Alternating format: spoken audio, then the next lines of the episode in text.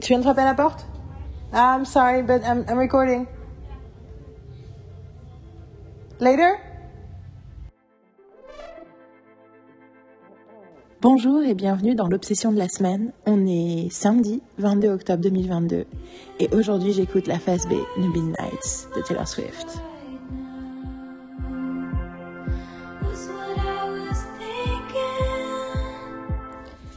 Pour info, il existe deux versions de ce podcast, comme celui de la face A. Vous les trouverez toutes euh, les versions sur mon site.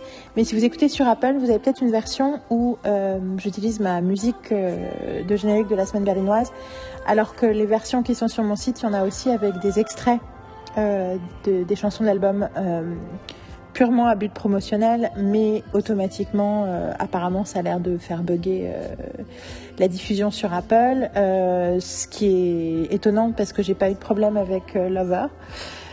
mais bon, voilà, c'est des extraits en plus très courts. Mais si vous voulez la version avec les extraits, faut aller sur le site. Vous pouvez, si vous êtes sur Apple, vous pouvez trouver le lien dans la description du podcast. voilà. Enjoy!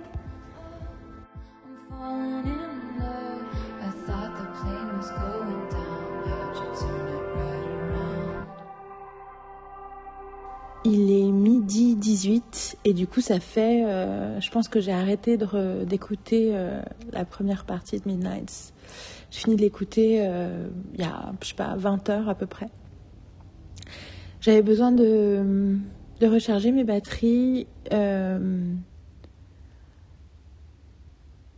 pas tant pour écouter Taylor, mais pour processer et raconter tout ce que je pensais, tout ce que je ressentais par rapport à, à ces chansons continuer cette confession euh, personnelle. J'ai réfléchi hier d'ailleurs que le mot confessionnel en français, euh, ça n'a pas vraiment. Je suis pas sûre que ça ait le sens que je pense que ça J'utilise le terme comme confession en, anglais, mais je me demande si confessionnel en français, c'est pas lié à notre à sa confession, donc à sa religion. Ce qui est intéressant, on remarque que je un podcast confessionnel, vu que ma religion à moi, c'est les artistes hein, que j'aime. En tout cas, c'est mon panthéon. Euh, donc, j'avais besoin d'un break. Euh, juste parce que je me rendais compte que quand je parlais de Midnight Rain, j'avais plus accès à toute mon énergie, euh, toute mon énergie, tout simplement. Et en fait, du coup, parce que j'ai fait un break, j'ai un peu développé une forme d'anxiété que je développe chaque fois que je fais un gros podcast ou un podcast un peu particulier. Et du coup, euh, j'étais très inquiète de recommencer à écouter euh, Taylor parce que j'avais peur que cette anxiété qui est euh, un peu diffuse et du coup difficile à exactement cerner euh, n'entache la suite de la conversation. Et donc du coup, ben, je vais faire la seule chose qu'on peut faire quand on est dans un moment d'incertitude, c'est que je vais être honnête et authentique avec ce que je ressens et ce que je pense au moment où je ressens, je le pense. En gros, je pense que je souffre de ce que Brené Brown appelle un vulnerability hangover. Donc, c'est-à-dire que tu as été très vulnérable et après, tu as, bah, comme la. C'est comme une cuite, c'est comme le lendemain, c'est comme une gueule de bois.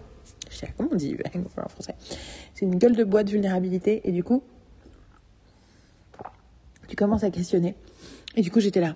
Mais si ça se trouve, je fais un gros podcast, mais en fait, si ça se trouve, je suis pas vraiment en train de connecter avec ces chansons. Si ça se trouve, c'est pas un album pour moi. Si ça se trouve, je suis en train de de me mentir à moi-même. Enfin, non, pas à moi-même, mais aux autres. Mais en fait, mais bon, voilà. Euh, et j'ai commencé à me dire. Euh, est-ce que je suis aussi en train de gâcher ces chansons pour moi? Est-ce que je suis en train de créer trop de choses autour de ces chansons qui va faire qu'après je vais plus jamais pouvoir les écouter correctement? Et puis du coup, je suis en train de gâcher mon expérience de cet album et je, enfin bon, je, suis, je suis partie dans des trucs. Et puis, comme toujours, euh, mes délires intellectuels comme ça, c'est pas des délires, c'est pas des spirales purement euh, de pensée en fait. C'est c'est un mélange d'émotions avec comme des, mots-clés qui ressortent et du coup c'est très difficile d'y voir clair. Et donc ce matin j'étais un peu... Euh, je me questionnais quant à ma capacité à faire cette deuxième partie de podcast. Et justement à ne pas entacher euh, l'expérience de, de tout ce délire que je viens de vous raconter. Et j'en ai parlé avec Marine quand elle m'a apporté mon café il y a quelques minutes. Et ce que j'ai réalisé, c'est qu'une fois de plus, mon anxiété n'est pas basée sur ce que je suis en train de faire, mais entièrement sur sa potentielle réception. Je... En fait, j'ai réalisé que mon, le ressenti que j'avais eu hier, parce que hier j'ai voulu, après avoir fait le podcast, je voulais réécouter les chansons, puis d'un coup, j'avais pas envie de les écouter, celles que j'avais entendues déjà, et je me suis dit, oh, en fait, je les aime pas, en fait, c'est pas bien. C'était ma première pensée. Et en fait, j'ai réalisé ce matin que c'était exactement ce que j'ai ressenti dans ma vie au moment de m'engager dans une histoire sentimentale. Ou euh, même pas au moment, un peu juste l'instant d'après, quoi. Genre, euh, genre, euh, je commence à sortir avec un mec et tout d'un coup on est publiquement ensemble et tout d'un coup je suis horrifiée et j'ai qu'une envie, c'est partir en courant. Parce que je me dis, mais attends, mais du coup, ça veut dire que, enfin, enfin, j'ai l'impression que je me suis engagée d'une façon qui est éternelle et que, en fait, euh, j'étais pas sûre et je suis pas sûre et que du coup, je devrais rien dire et que je devrais m'enfuir et je devrais tout, arrêter tout de suite. Et je pense que c'est un peu pareil, euh, mon ressenti quand je fais un gros podcast de deux heures et demie où je raconte euh, vraiment euh, mes émotions euh, de façon euh, immédiate et authentique, mais surtout euh, non filtrée. Et je pense que c'est exactement ouais, le même truc pour moi. C'est je me suis engagée émotionnellement. Mais c'est c'est tout le truc dont je parlais dans le podcast hier en fait je me suis engagée émotionnellement dans un truc et c'est terrifiant. Je suis dans le lavender et en fait c'est ça, je sors à peine du lavender haze et d'un coup j'ai un gros moment de, doute et de panique. ce qui est drôle c'est que quand j'en ai parlé avec Marine, le premier truc qu'elle m'a dit c'est ah c'est comme quand t'as fait les podcasts de Buffy. Et effectivement ça fait trois ans, quatre ans que j'essaie de faire des podcasts de Buffy. Je crois que le premier je l'ai enregistré il y a trois ans, hmm, peut-être il y a quatre ans. J'ai fait deux épisodes tous les gens qui les ont écoutés les ont aimés. J'ai adoré les faire. Je les ai fait simplement et rapidement. Et j'ai un mal fou à continuer. Euh, pas du tout parce que j'ai des, des, des, émotions ambivalentes quand ça concerne Buffy. Pas du tout. J'ai genre un milliard de trucs à dire. Puis surtout, chaque fois, enfin, c'est l'idée de, de, de, prendre l'épisode, de chaque épisode et de m'autoriser à écrire toutes mes pensées dessus dans mes notes et ensuite d'en parler en anglais, c'est, mais j'ai trop envie de le faire. Mais il y a quelque chose qui m'empêche et, et je sais que c'est, que c'est la peur de la réception. Et quand je dis la peur de la réception, ça veut pas dire que j'ai peur que quelqu'un m'envoie un message en disant ah, c'est nul ce que tu fais. C'est plus comme une fois de plus, c'est plus l'idée de s'autoriser à faire quelque chose de non contrôlé. Euh, toute proportion gardée, hein, parce que mes podcasts sur Buffy, ils sont contrôlés. J'ai des, une structure, j'ai plein de segments, c'est un gros travail analytique, euh, euh je suis extrêmement informée sur ce que je raconte et tout, mais tellement personnel, ça me tient tellement à cœur que it feels terrifying. Donc voilà. Et donc à ce moment-là, Marine me dit bon c'est pas grave, tu continues à te poser des questions. Et là j'ai fait bah, en fait question c'est le titre de la prochaine chanson de Taylor sur la liste, c'est la première track de la phase B. Donc en fait, je pense que c'est un signe, il faut que je continue.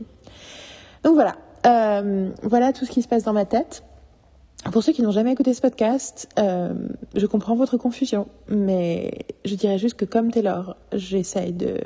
S'il y des gens qui sont fans de Taylor, ils sont tombés sur ce podcast par hasard, ils font mais de quoi elle parle Comme Taylor, je... Enfin, j'essaye d'être, de m'inspirer de Taylor et d'être aussi aussi vulnérable et authentique avec euh, ce qui traverse mon cœur et mon esprit que possible. Et cette écoute de Midnight n'est pas une écoute purement critique, même si il y a des éléments de ça. Mais on est beaucoup plus sur une espèce de. Je ne sais pas, j'ai pas de mot. Variation, non. Euh, on est sur un podcast expérimental où je partage, après avoir écouté chaque chanson de Midnight, euh, tout ce qui se passe dans mon cœur et dans ma tête des choses qui ont à voir avec Taylor, des choses qui n'ont rien à voir avec Taylor. Voilà. C'est pour ceux qui étaient perdus. en même temps, je me demande si les gens sont perdus, ils ont écouté jusqu'à là. Bon, voilà. Euh, donc, question. J'ai vu ces questions ou questions. La bonne nouvelle, c'est que hier, j'ai reçu le vinyle parce que. J'aimerais que attendez parce que je m'éloigne de l'enregistrement. Parce que euh, le merveilleux Florian Echeverry euh, a décidé d'être extrêmement généreux pour mon anniversaire et de m'offrir euh, le vinyle, celui que je voulais, l'édition spéciale euh, vert jade, qui est magnifique. Et euh, du coup, j'ai les paroles, du coup, j'ai le livret avec les paroles. Donc maintenant, je pourrais écouter en regardant le joli livret du vinyle. Donc voilà. Question? Question? Donc question, pas questions. Question, trois petits points pour interrogation, which is a great title. one thing after another fucking situations, circumstances, miscommunications, and I have to say, by the way, I just may like some explanations. Can I ask you a question? I have questions. um, j'ai écouté genre, je sais pas, trois, quatre fois. Et euh, du coup, mon expérience de la chanson a changé beaucoup en trois, quatre fois. Et, euh, c'est vraiment intéressant parce que je pense qu'en général, euh, c'est une des raisons pour lesquelles j'ai un vulnerability hangover. C'est parce que c'est un album qui, d'un point de vue musical, est effectivement euh, plus challenging que d'autres. Il y a quelque chose de immédiatement plaisant dans les harmonies et les mélodies euh, de beaucoup de ses albums à Taylor. Et justement, je pense que ce qui est assez logique, enfin, ça fait, c'est des années que je la compare à David Bowie, mais c'est en fait assez.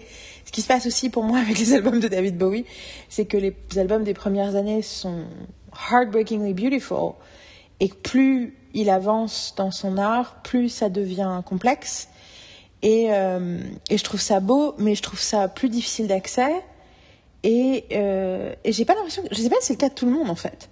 Je sais, du coup, je me pose souvent des questions sur la façon dont le cerveau fonctionne et on entend les choses, mais il y a quelque chose dans les productions d'Antonov et Question en est un parfait exemple, surtout sur la première écoute, où il se passe plein de trucs différents, a différentes couches de sonorité et de rythmique et la rythmique même de sa voix et comment elle choisit euh, de phraser ses trucs fait que du coup, il n'y a pas ce côté euh, ah, it's beautiful musicalement tout de suite.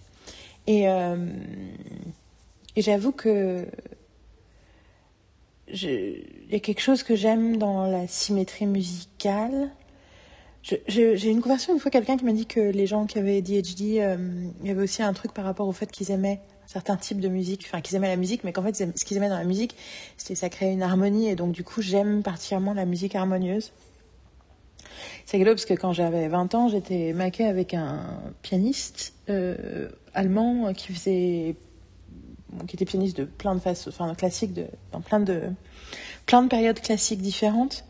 Il avait une, passion notamment pour l'art romantique et pour Schumann, mais il avait aussi une spécialité, il était très doué euh, pour euh, faire de la musique contemporaine. Je dis très douée parce que la musique contemporaine, euh, notamment au piano, il y a tout un tas de problématiques en termes de partition.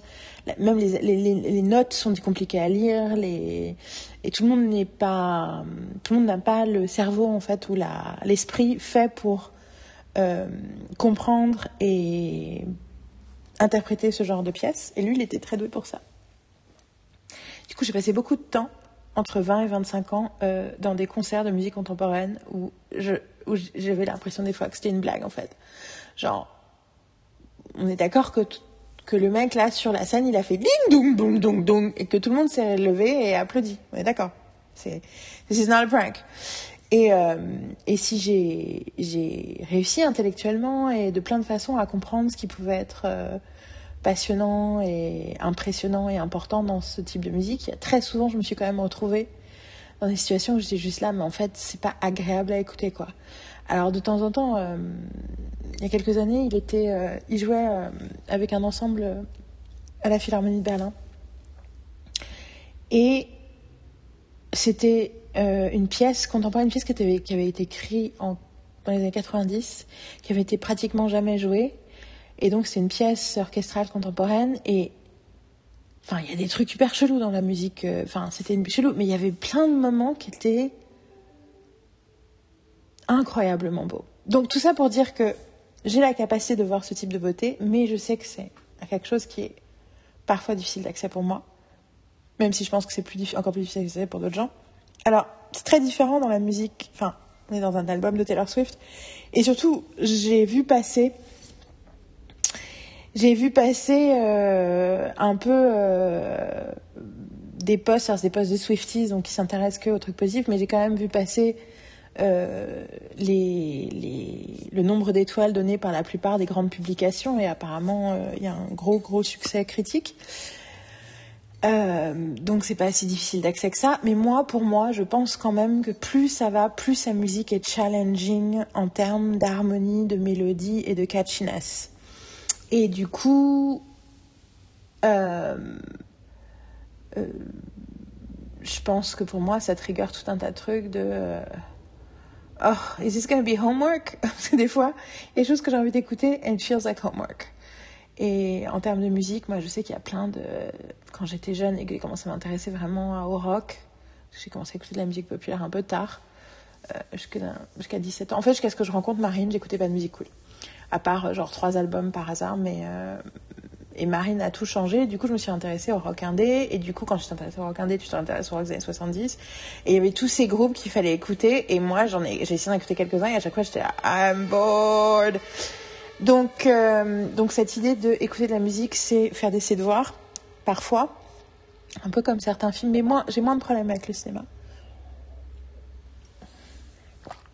Et j'ai, euh, mais j'ai quand même développé aussi comme au cinéma, comme avec le cinéma en fait, euh, toute une euh, une façon parallèle de un panthéon parallèle en fait, et de mes artistes, ce que moi j'aime, ce que moi j'ai qui est je- j'ai l'impression que c'est dans ce podcast que j'en parlais, mais si ça se trouve c'est dans mes morning pages euh, que euh, non, je crois que c'est dans un, une de conversation avec un stagiaire que, euh, que, que j'ai vu Taxi Driver et que oui, c'est très impressionnant, mais ça m'a pas du tout plu comme film. Ça m'a pas, j'ai pas apprécié, j'ai pas, euh, j'ai pas, c'est pas, c'était pas une expérience plaisante. Euh, je vois, je comprends, je vois des trucs impressionnants en termes de qualité de, de ce qu'on arrive à faire faire à, à des gens et ce qu'on arrive à filmer et à créer comme image, mais j'ai pas de plaisir. Et donc du coup c'est un peu pareil avec. euh, En fait je pense spécifiquement à Joy Division que j'ai jamais réussi à écouter. Peut-être qu'un jour quelqu'un va me faire une playlist de Joy Division, mais chaque fois que j'écoutais les albums de Joy Division, j'étais là, ah, je sais qu'il faut que je les écoute, je sais que c'est des, c'est un groupe majeur, mais j'arrive pas. Donc voilà. Euh, je sais pas pourquoi je pense spécifiquement toujours à Joy Division, mais c'est à Joy Division que je pense.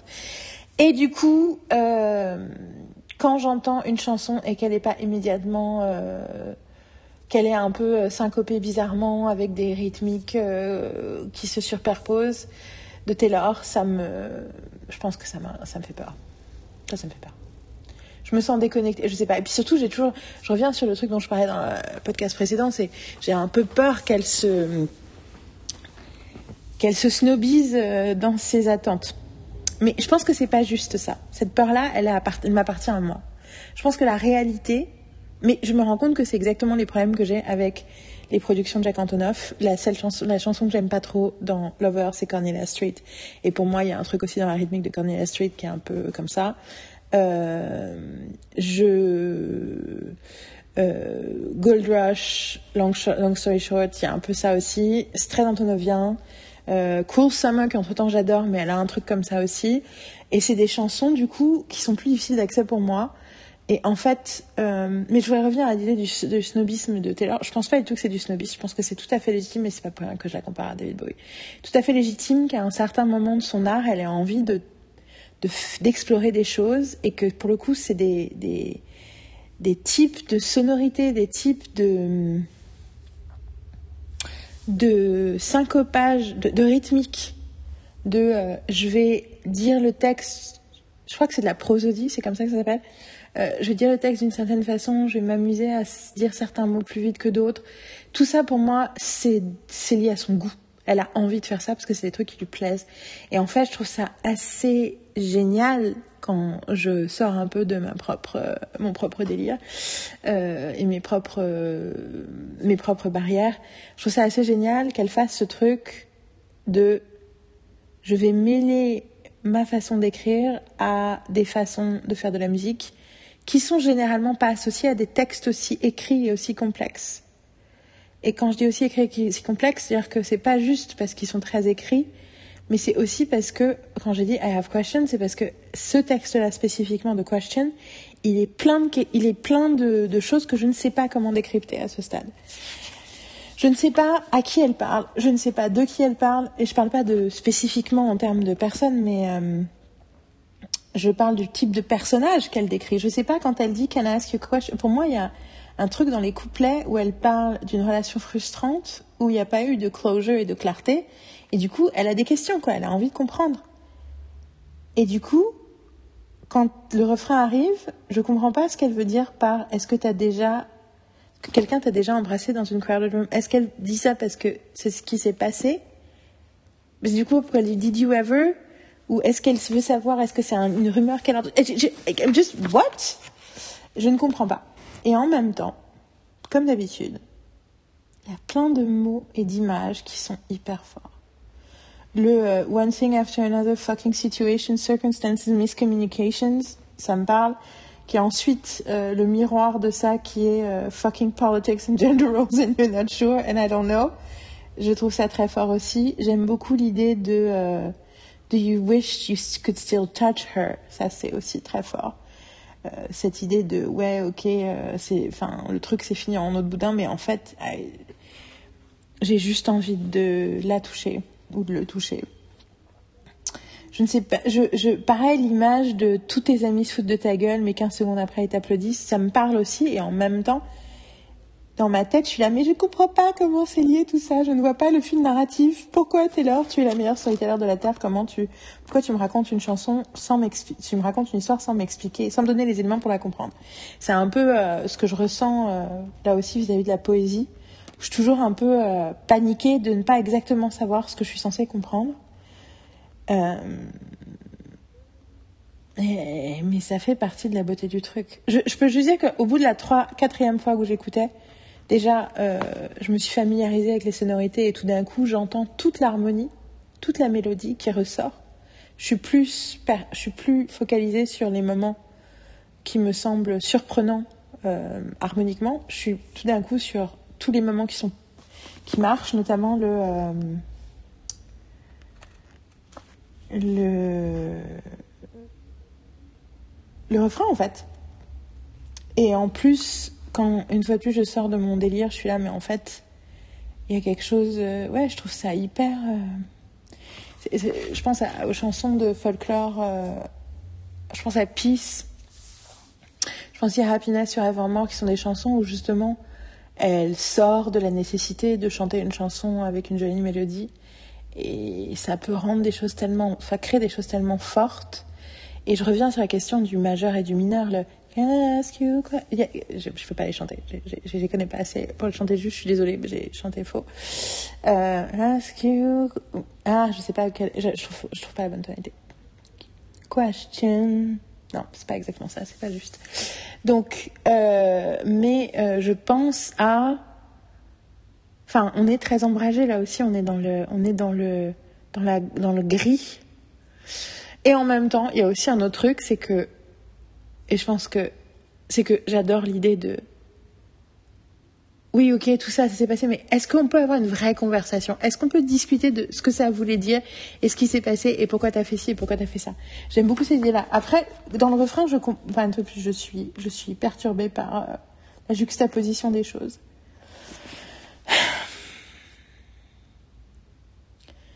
Mais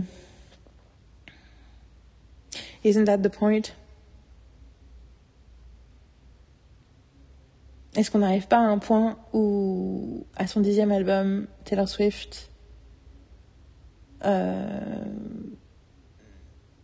est en droit C'est pas le mot que je cherche, mais enfin que c'est son, c'est, c'est son droit, mais c'est aussi son, c'est privilège, c'est aussi son envie de nous proposer des choses qui sont plus expérimentales et plus complexes et dont elle est... Une fois de plus, je reviens sur... En fait, c'est aussi ce que moi j'ai peur de faire. De raconter un truc qui est peut-être pas clair. Peut-être que ça n'a pas besoin d'être clair. Je reviens à la question de l'art contemporain. J'ai passé des années parce que j'étais maquée avec mon pianiste contemporain. Ça a changé mon rapport à l'art contemporain. Et que du coup, à un moment, je suis arrivée quand j'avais des conversations avec des gens, parce qu'il y a toujours des gens comme ça, qui disent Oh, mais euh, c'est bon, c'est quoi ce truc euh, où c'est une toile avec deux taches C'est bon, moi je peux faire pareil, ou ma, petite fille de 4 ans peut faire pareil. Et, j'ai souvent euh, eu cette euh, réflexion de. Euh, mais est-ce. Enfin, que l'art contemporain met en valeur le fait en fait la pureté de la démarche artistique, dans le sens où je suis pas en train de faire un truc qui demande un talent spécifique de fabrication pour prouver que je sais le faire. C'est pas je dessine un, un, vase aussi exact que un, le vrai vase, mais je crée quelque chose et je le mets dans une situation et je le mets en, situation sur une toile, dans une sculpture, dans un lieu de galerie, et pour créer quelque chose chez la personne qui va le voir. Mais justement, euh, je suis pas dans le contrôle de exactement quelle émotion et quel truc je vais créer parce que je suis dans quelque chose de beaucoup plus hazy. je vais passer mon temps à parler de lavender haze, mais c'est un peu ça. C'est, je m'autorise à à être massif, à être euh, complexe et à, à, proposer quelque chose de complexe et de voir il y a des gens qui savent, qui savent parler, des gens qui savent pas parler. Et euh, je pense que c'est compliqué pour moi parce que j'ai une grosse euh, réaction euh, à, au manque de responsabilité de beaucoup d'artistes, à mon sens, qui n'essayent même pas de créer du sens. Je reviens sur la question du sens. Et donc du coup, j'ai un gros euh, j'ai une grosse euh, frustration accumulée sur tous ces artistes qui s'en foutent de ce que, du sens de ce qu'ils font et ce qu'ils fabriquent, qui fait que du coup, je suis sur mes gardes et je suis sur la défensive quand un truc est pas tout de suite clair. Je pense aussi que c'est un truc avec le trouble de l'attention, hein, l'idée que quand un truc est pas carré ou pas clair, tout d'un coup, mon cerveau part, peut partir dans plein de directions en même temps et c'est du coup c'est la l'appareil ne peut pas processer. C'est un peu comme quand Bad Janet essaie de faire son une Good Janet dans The Good Place. Pour ceux qui ont vu The Good Place, vous comprendrez. Mm. Je finis pour mon café. Um... Donc oui, les questions existentielles que provoquent questions euh, j'ai vraiment envie de faire un podcast plus tard, euh, ou un post, ou un truc, euh, où je parlerai des chansons une fois que j'ai vécu avec pendant longtemps, parce que là, je suis vraiment sur de la. Là, je suis vraiment sur de la réaction, et en fait, effectivement, et c'est le but de ce podcast. C'est vraiment le podcast le plus méta de la Terre. C'est le podcast où je passe mon temps à expliquer à quoi sert ce podcast. welcome to my brain. Mais c'est le oui, c'est un plus un podcast sur moi, bien sûr. C'est le Rorschach test, toutes ces chansons. Elles me font, euh, elles me font réagir et penser. Et en même temps, est-ce que c'est pas, je pense, le plus bel hommage? J'ai reçu un message de, de Florian euh, entre l'écoute, euh, entre l'enregistrement de la première partie et, et l'écoute de Question.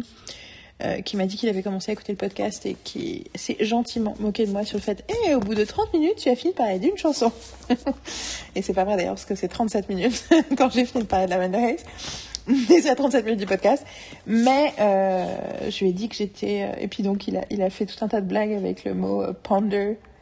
Où il a fait, c'est un ponderfest, c'est you pondering, ponderation, machin. Et il a écrit That's what great music does.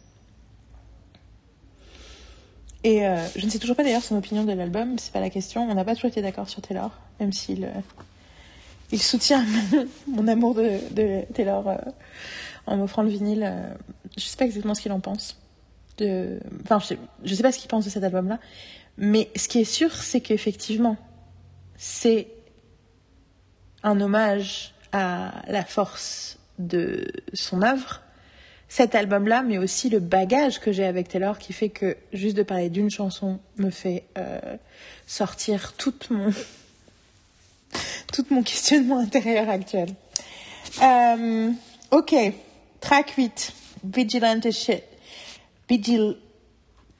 Vigilante Shit. Yeah. Euh, seule chanson écrite uniquement par Taylor Swift de l'album. J'espère que c'est une balade à guitare. Non, pas vraiment, parce que je pense pas que c'est une balade à guitare. Je pense pas qu'on va avoir de balade à guitare. Même si un jour j'aimerais bien qu'on revienne aux balades à guitare. Euh, c'est euh, c'est aussi la chanson, la deuxième, deuxième titre qui est sorti. Et il y a euh, des artistes qui font des trucs, des Swifty artistes qui dessinent des trucs parce que j'avais jamais vraiment suivi, mais là, au moment de, elle a fait tous les TikTok avec les annonces de titres, euh, j'ai découvert euh, quelqu'un et j'ai beaucoup aimé la, le dessin qu'ils avaient fait parce qu'elle, du jour où elle a annoncé Vigilante Shit, elle avait des, deux nattes et elle a, pris le téléphone à l'envers euh, et ça m'a fait rire. Et du coup, je l'ai mis comme fond d'écran de mon téléphone. Donc, cette chanson spécifiquement est en fond d'écran de mon téléphone depuis trois semaines. Et donc, on va voir jusqu'à quel point Ça fait sens. Je finissais mon café. Um, ok, Vigilante shit. Track 8. So on the weekends, she don't dress for friends. Lately she's been dressing for revenge. Ladies always rise above. Ladies know what people want. Someone sweet and kind and fun. The ladies simply hide in love. Dès les premières secondes de cette chanson, j'ai fait Ah bah bien sûr Juste après toute une réflexion sur euh, les choses difficiles d'accès et les choses qui mettent du temps elle me file la chanson la plus instantanément lovable pour moi. Genre, mais, enfin, dès les premières, oui, c'est ça, dès les premières secondes, j'étais là, wow, I love this! Et, euh, ça m'a tellement plu que je l'ai, pour le coup, elle aussi, je l'ai écoutée quatre fois. J'ai un peu regretté parce que je me suis dit, putain, j'avais une telle euh, intensité à la première écoute d'émotion que j'aurais dû euh, m'enregistrer tout de suite. Mais j'avais juste envie de la réécouter. Euh, Wow, Vigilante shit. Euh, en gros, c'est une chanson de super-héros. c'est rigolo parce que le premier truc. Bon, d'abord, je me suis dit. Le premier truc que j'ai pensé, c'est Reputation. Et je porte euh, encore ce matin euh, un t-shirt Reputation euh, que j'avais acheté. Euh, la première fois que j'ai acheté du merch de Taylor, juste au jour de l'an 2017, juste 2018 juste avant euh, qu'on regarde le Reputation Stadium Tour, et où il y avait euh, une vente, euh, euh, des trucs à moins 60%, moins 70%. Et je me suis acheté des trucs Taylor et je n'ai jamais arrêté d'avoir envie d'en acheter depuis. Donc, tout le premier truc que je pensais, c'est Ah, ça c'est la Reputation Era, bien sûr, je pense que tout le monde a pensé ça. Ensuite, le deuxième truc auquel j'ai pensé, c'est que le deuxième couplet, quand elle parle, enfin, à part du fait que c'était ultra cool et j'adorais l'ambiance et j'adorais la sonorité, j'adore la, la voix, j'adore, j'adore sa voix, j'adore la simplicité de la chanson, j'adore la fonctionnalité de la chanson. On est effectivement dans quelque chose de hyper straightforward, clair et direct par rapport à la chanson juste avant. Donc, bien sûr, on rentre dans des trucs qui me plaisent énormément. Ce qui ne veut pas dire, une fois de plus, que j'ai pas besoin et d'avoir des chansons comme celle d'avant pour aussi euh, me pousser à, sortir de mes envies de psychorigide. Euh, que tout soit clair et simple et direct. Euh, je pense que c'est important pour moi de temps en temps de devoir euh, un peu passer outre parce que clairement, c'est la clé pour moi-même de m'autoriser à faire des choses complexes. Mais c'est vrai en plus, en fait, moi j'y repense, mais littéralement mon amour des choses simples et claires et directes, c'est parce que ce que moi je fais naturellement n'est pas comme ça.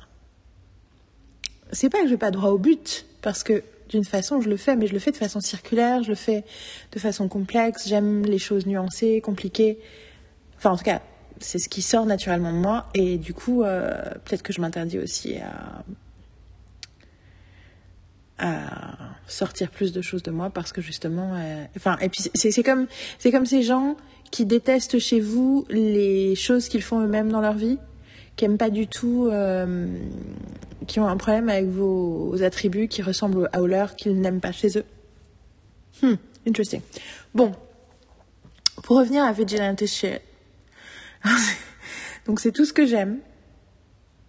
Mais en plus de ça, dans le deuxième couplet, quand elle parle du dit du truc, en gros, euh, ta femme voulait des preuves, donc je lui ai envoyé les photos. Euh, enfin voilà, et maintenant elle t'a quitté, elle a récupéré les gamins, la maison et tout ça je ne peux pas m'empêcher d'imaginer que, enfin, ça fait penser au fait que dans Mad Woman euh, sur Folklore, elle parle du fait que elle dit un truc qui sous-entend que euh, Scooter Brown trompe sa femme. Or la femme de Scooter Brown, donc Scooter Brown pour ceux qui n'ont pas suivi, hein, c'est le mec, euh, c'est un c'est un manager euh, très connu qui est manager de Justin Bieber, de Ariana Grande et tout ça, et pour plein de raisons, euh, et de qui était pendant longtemps, et peut-être à nouveau manager de Kanye West, euh, et pour plein de raisons, Taylor, ce que l'on ne savait pas spécialement publiquement, mais ce qu'on a appris il y a quelques années, Taylor c'est vraiment une des personnes du business qu'elle détestait le plus en qui elle est quelqu'un elle n'avait pas du tout confiance, avec gros soucis. Et en gros, elle a découvert que le mec qui avait créé un label autour d'elle et donc qui avait à qui appartenaient les masters de ses six premiers albums et qu'elle avait quitté pour Republic Records, euh, qui fait partie d'Universal, en gros, a vendu sa boîte avec tous les masters de Taylor à ce mec-là, à Scooter Brown. Et quand ça s'est fait, euh, ben, Taylor a écrit une lettre publique sur Tumblr en mode, en fait, c'est horrible.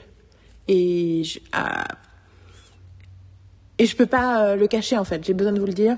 Et c'est pour ça aussi, d'ailleurs, qu'elle, enfin, c'est à cause de cette histoire-là qu'elle réenregistre ses albums.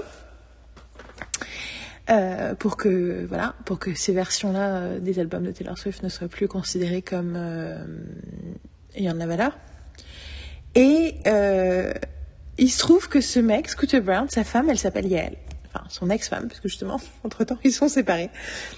Et donc, du coup, vu qu'elle parlait... dans Mad Woman, elle dit, en gros que parfois les femmes aussi font le dirty business des hommes et détestent les autres femmes euh, pour, euh, en gros, euh, protéger le patriarcat. Enfin, pas le patriarcat, elle n'utilise pas le mot patriarcat, mais en gros, parfois, c'est des femmes qui s'attaquent aux autres femmes pour protéger les hommes. Et, justement, elle dit, et pourtant, ils te trompent. Et c'était clair, enfin, en tout cas, c'était une, une hypothèse très logique qu'elle parlait de la Scooter Brown et de sa femme. Et du coup, là, maintenant, entre-temps, elle l'a quitté. Enfin, dans l'idée qu'il y a une femme qui a quitté son mari parce qu'elle a eu des preuves. J'ai l'impression que c'est ça. Et donc, du coup, je me dis, ce, le fait qu'elle s'appelle Yael fait que pendant longtemps, je me dis, mon Dieu, c'est terrible.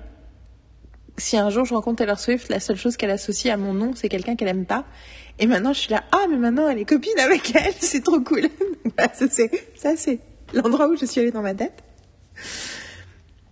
Plus largement, euh, ça fait des années qu'on parle euh, avec euh, Carole du fait que Taylor Swift, c'est une super-héroïne. Enfin, en tout cas, elle a un comportement de super-héroïne. Et spécifiquement autour des costumes du Reputation Stadium Tour. On a vachement parlé de ça. Et donc, vu que là, il y a l'ambiance, enfin, bien sûr, j'ai pensé à, I Did Something Bad et d'autres trucs comme ça en écoutant cette chanson. Et donc, cette ambiance-là, plus l'idée de I'm Dressing for Revenge, euh, l'idée des fringues qu'elle portait sur scène pendant ce tour. Euh, voilà, ça, ça me parle bien. Euh, donc ça me fait penser à ça. Ensuite, que oui, effectivement, on avait raison, c'est une super héroïne. Ensuite, il y a le fait qu'elle fait I'm Dressing for Revenge, qui me fait penser à Do Revenge, le film que je n'ai pas encore vu, écrit par Jane Kathleen Robinson, qui a fait Sweet Vicious, qui est une série que j'adore. Et d'ailleurs, j'ai réalisé, ah mais j'ai encore la deuxième partie de la conversation avec Carole où on parle vraiment de Sweet Vicious que j'ai pas sorti et j'avais l'intention de revoir la série pour faire une troisième partie. Donc là, je me dis ah ah ah, euh, c'est un appel du pied de la part de Taylor, sachant que bien entendu, il y a toute une histoire entre J. Caitlin euh, Robinson et Jane Caitlin Robinson et, euh, et Taylor, qui est que euh, bon alors déjà moi c'est rigolo parce que j'étais obsédée par les deux et le truc qui m'a scié c'est que euh, j'ai découvert que euh, bien sûr je vais pas retrouver son nom. Ah bon je vais chercher sur internet. Ça va faire du bruit sur mon téléphone. Euh, ah je ne connais que lui. Le réalisateur qui a fait Blank Space, le réalisateur de clips qui a fait, enfin pas que de clips, mais notamment de clips qui a fait Blank Space, qui est aussi le réalisateur au départ de Toxic. Bon, j'ai réussi à couper l'enregistrement euh, et bien sûr, au moment où j'ai appuyé sur le bouton, je me suis souvenu de son nom, Joseph Kahn, donc réalisateur de clips euh, légendaires des années 2000 euh, pour donc Toxic de Britney Spears, mais aussi des trucs. Il a fait plein de trucs avec Eminem, notamment. Euh, ensuite, il a Eminem a produit un film qu'il a écrit réalisé.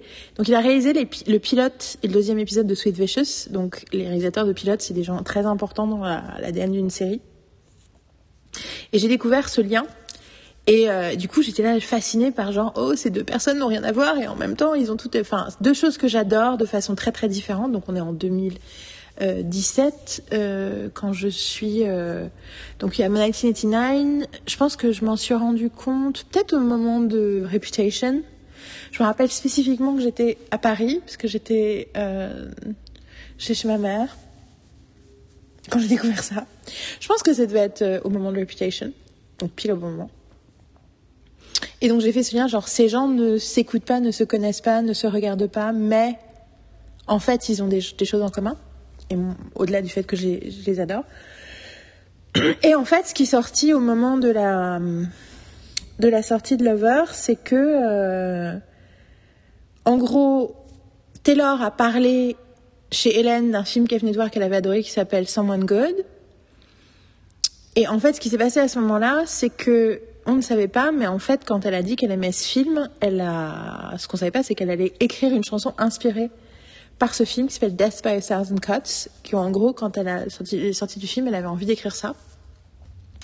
Et ce qui s'est passé en parallèle, c'est que Jane Caitlin Robinson, quand elle a vu ce truc-là sur Taylor, euh, qu'elle a parlé de son film, elle a écrit, elle a réussi à envoyer un message à Taylor pour lui dire, euh, à travers, j'imagine, des industry people, pour lui dire qu'en fait, something, someone, c'est someone good, oui, someone good avait été écrit en parallèle parce que quand le truc lui était arrivé dans la vraie vie, qu'elle avait dû donc quitter euh, quelqu'un qu'elle aimait euh, parce qu'elle partait vivre à Los Angeles, elle avait écouté 1989, notamment la chanson Clean, pendant 250 000 euh, heures de sa vie, et que c'est ce qui lui avait donné aussi l'impulsion d'écrire ce film.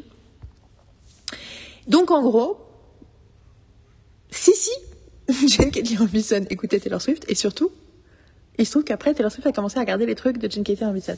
Bien sûr, dans The Revenge, il y a aussi Sarah Michelle Gellar. Et à ce stade-là, mon cerveau est sur le point d'exploser. Et du coup, non seulement il y a Sarah Michel Gellar, mais euh, il y a aussi des, références à, Taylor Swift.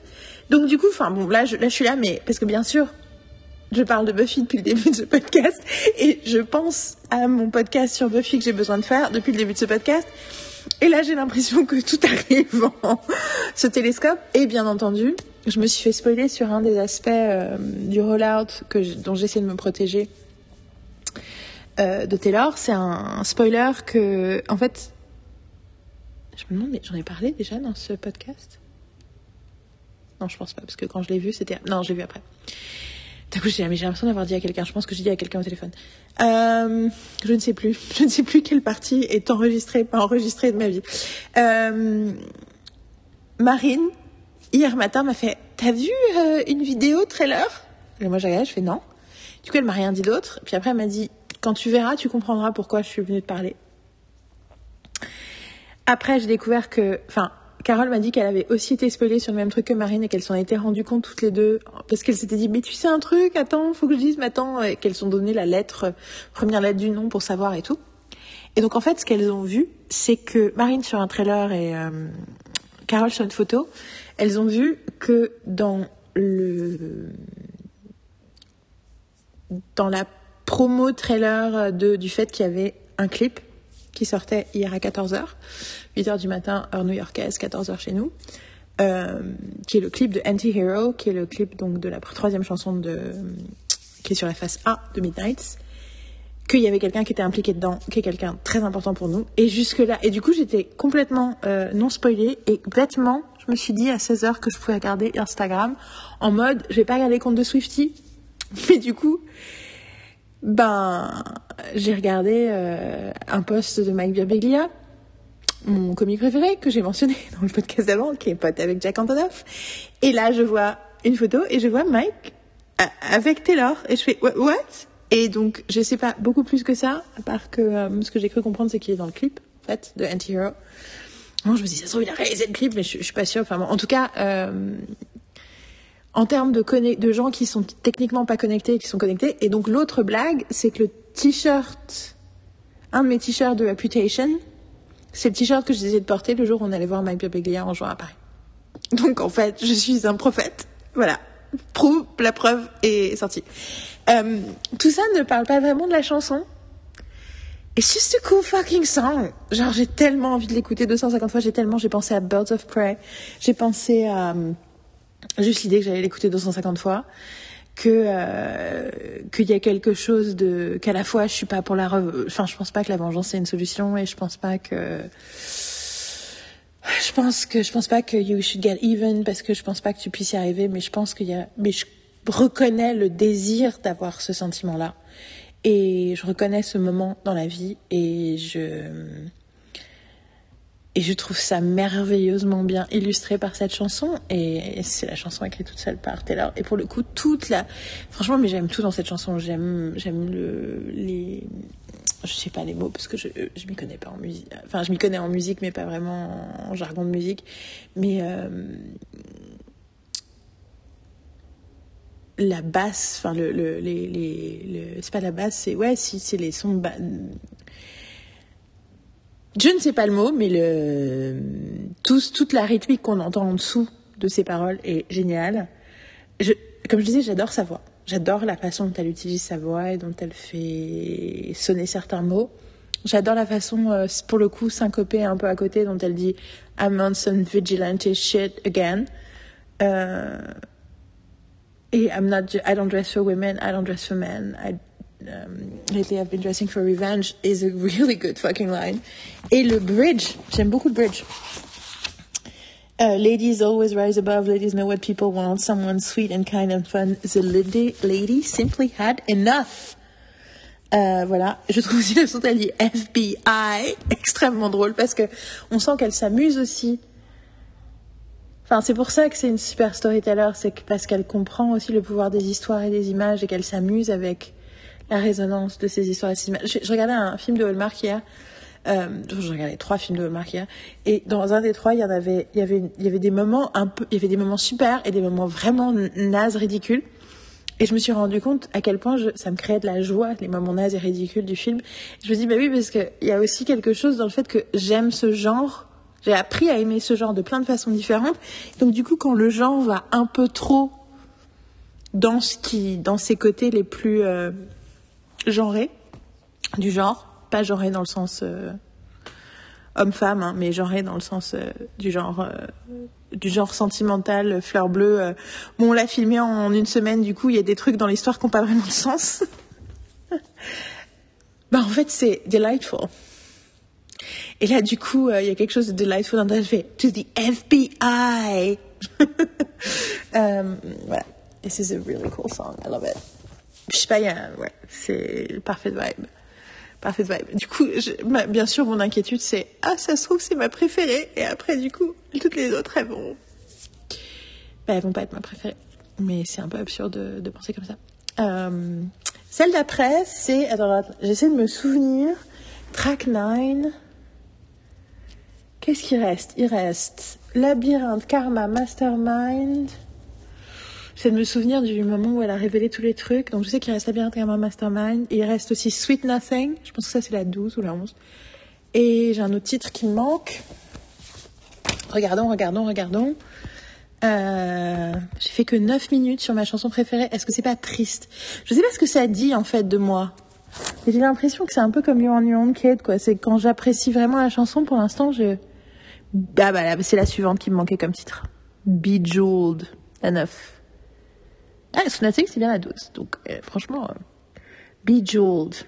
avec la question est-ce que c'est encore une chanson qui parle de Jake Gyllenhaal à cause du fait parce qu'elle utilise le ça c'est des Swifties des fois qui sont dans ma tête. C'est parce que quand le titre est sorti ils ont dit ah euh, dans euh, All Too Well 10 Minute Version elle parle d'être un perfect jewel. Donc qu'est-ce que bejeweled ça veut dire ça je suis putain mais sortez de ma tête avec vos théories à la con parce que du coup je vais penser à ça. Euh... ok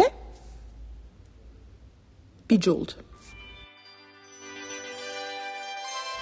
J'avais oublié que j'avais fait le truc en deux parties, donc c'est pour ça que c'était que 9 minutes. C'est parce que j'avais oublié qu'il y avait déjà une première partie de 9 minutes.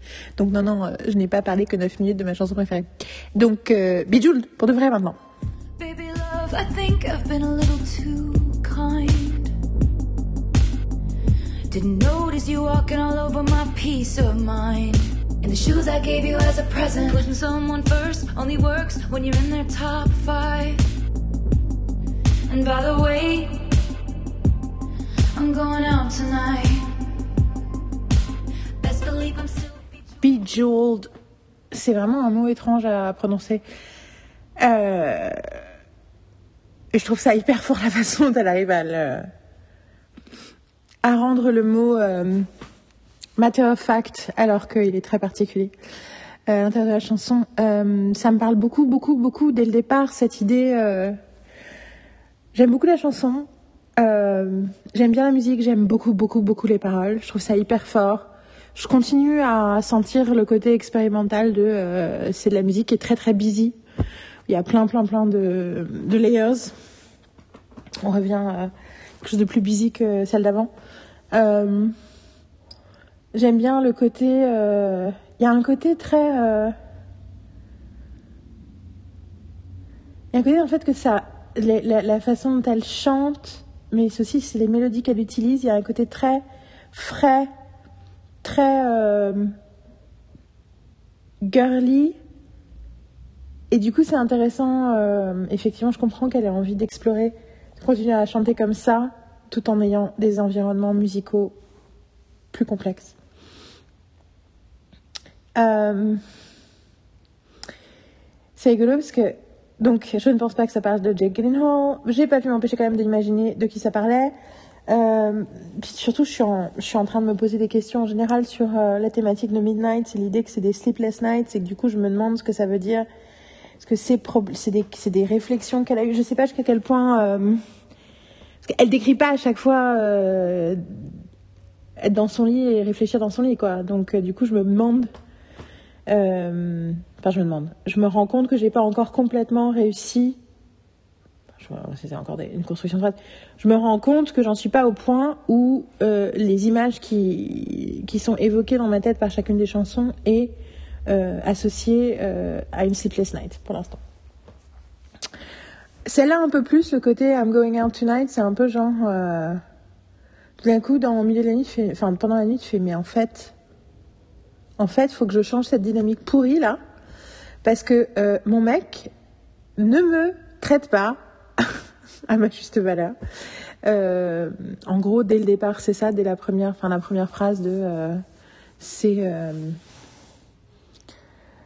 en fait, j'étais trop gentille et en fait, enfin, je pense pas que les gens soient jamais trop, enfin, trop bon, trop con. C'est une phrase que je déteste parce que je pense qu'on n'est jamais trop bon si on est faire le bien pour faire le bien, c'est pas grave. Ce qui problématique, c'est quand on, effectivement, on est dans une forme de people pleasing, on revient sur je fais des choses pour quelqu'un en,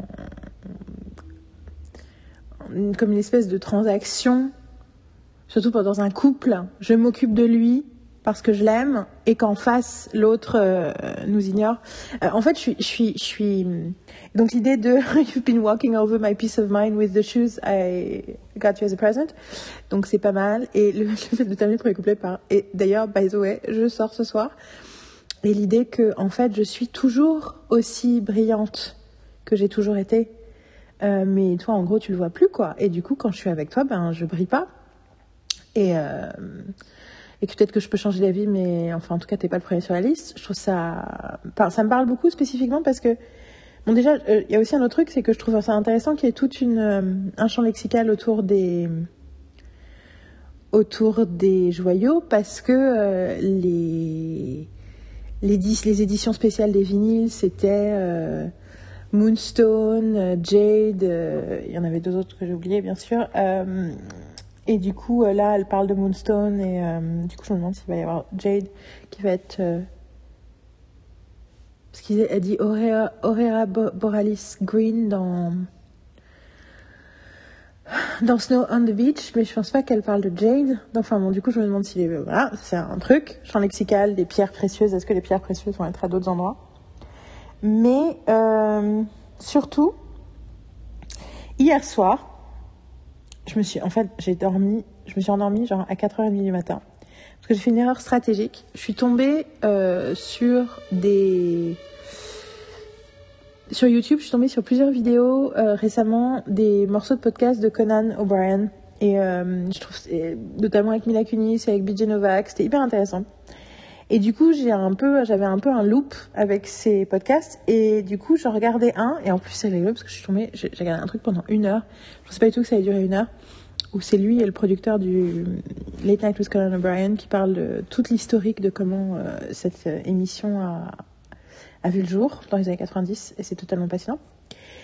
Et bon, toujours est-il que je regardais les trucs de Conan et je tombe sur euh, un extrait de podcast où il est avec sa femme parce que euh, un des nouveaux podcasts qui produit plusieurs podcasts, euh, Team Coco, c'est comme ça que ça s'appelle, et un des podcasts, bah, un des podcasts c'est Literally avec Roblo, un autre des podcasts c'est Parks and Recollection que j'ai commencé à écouter récemment, qui en gros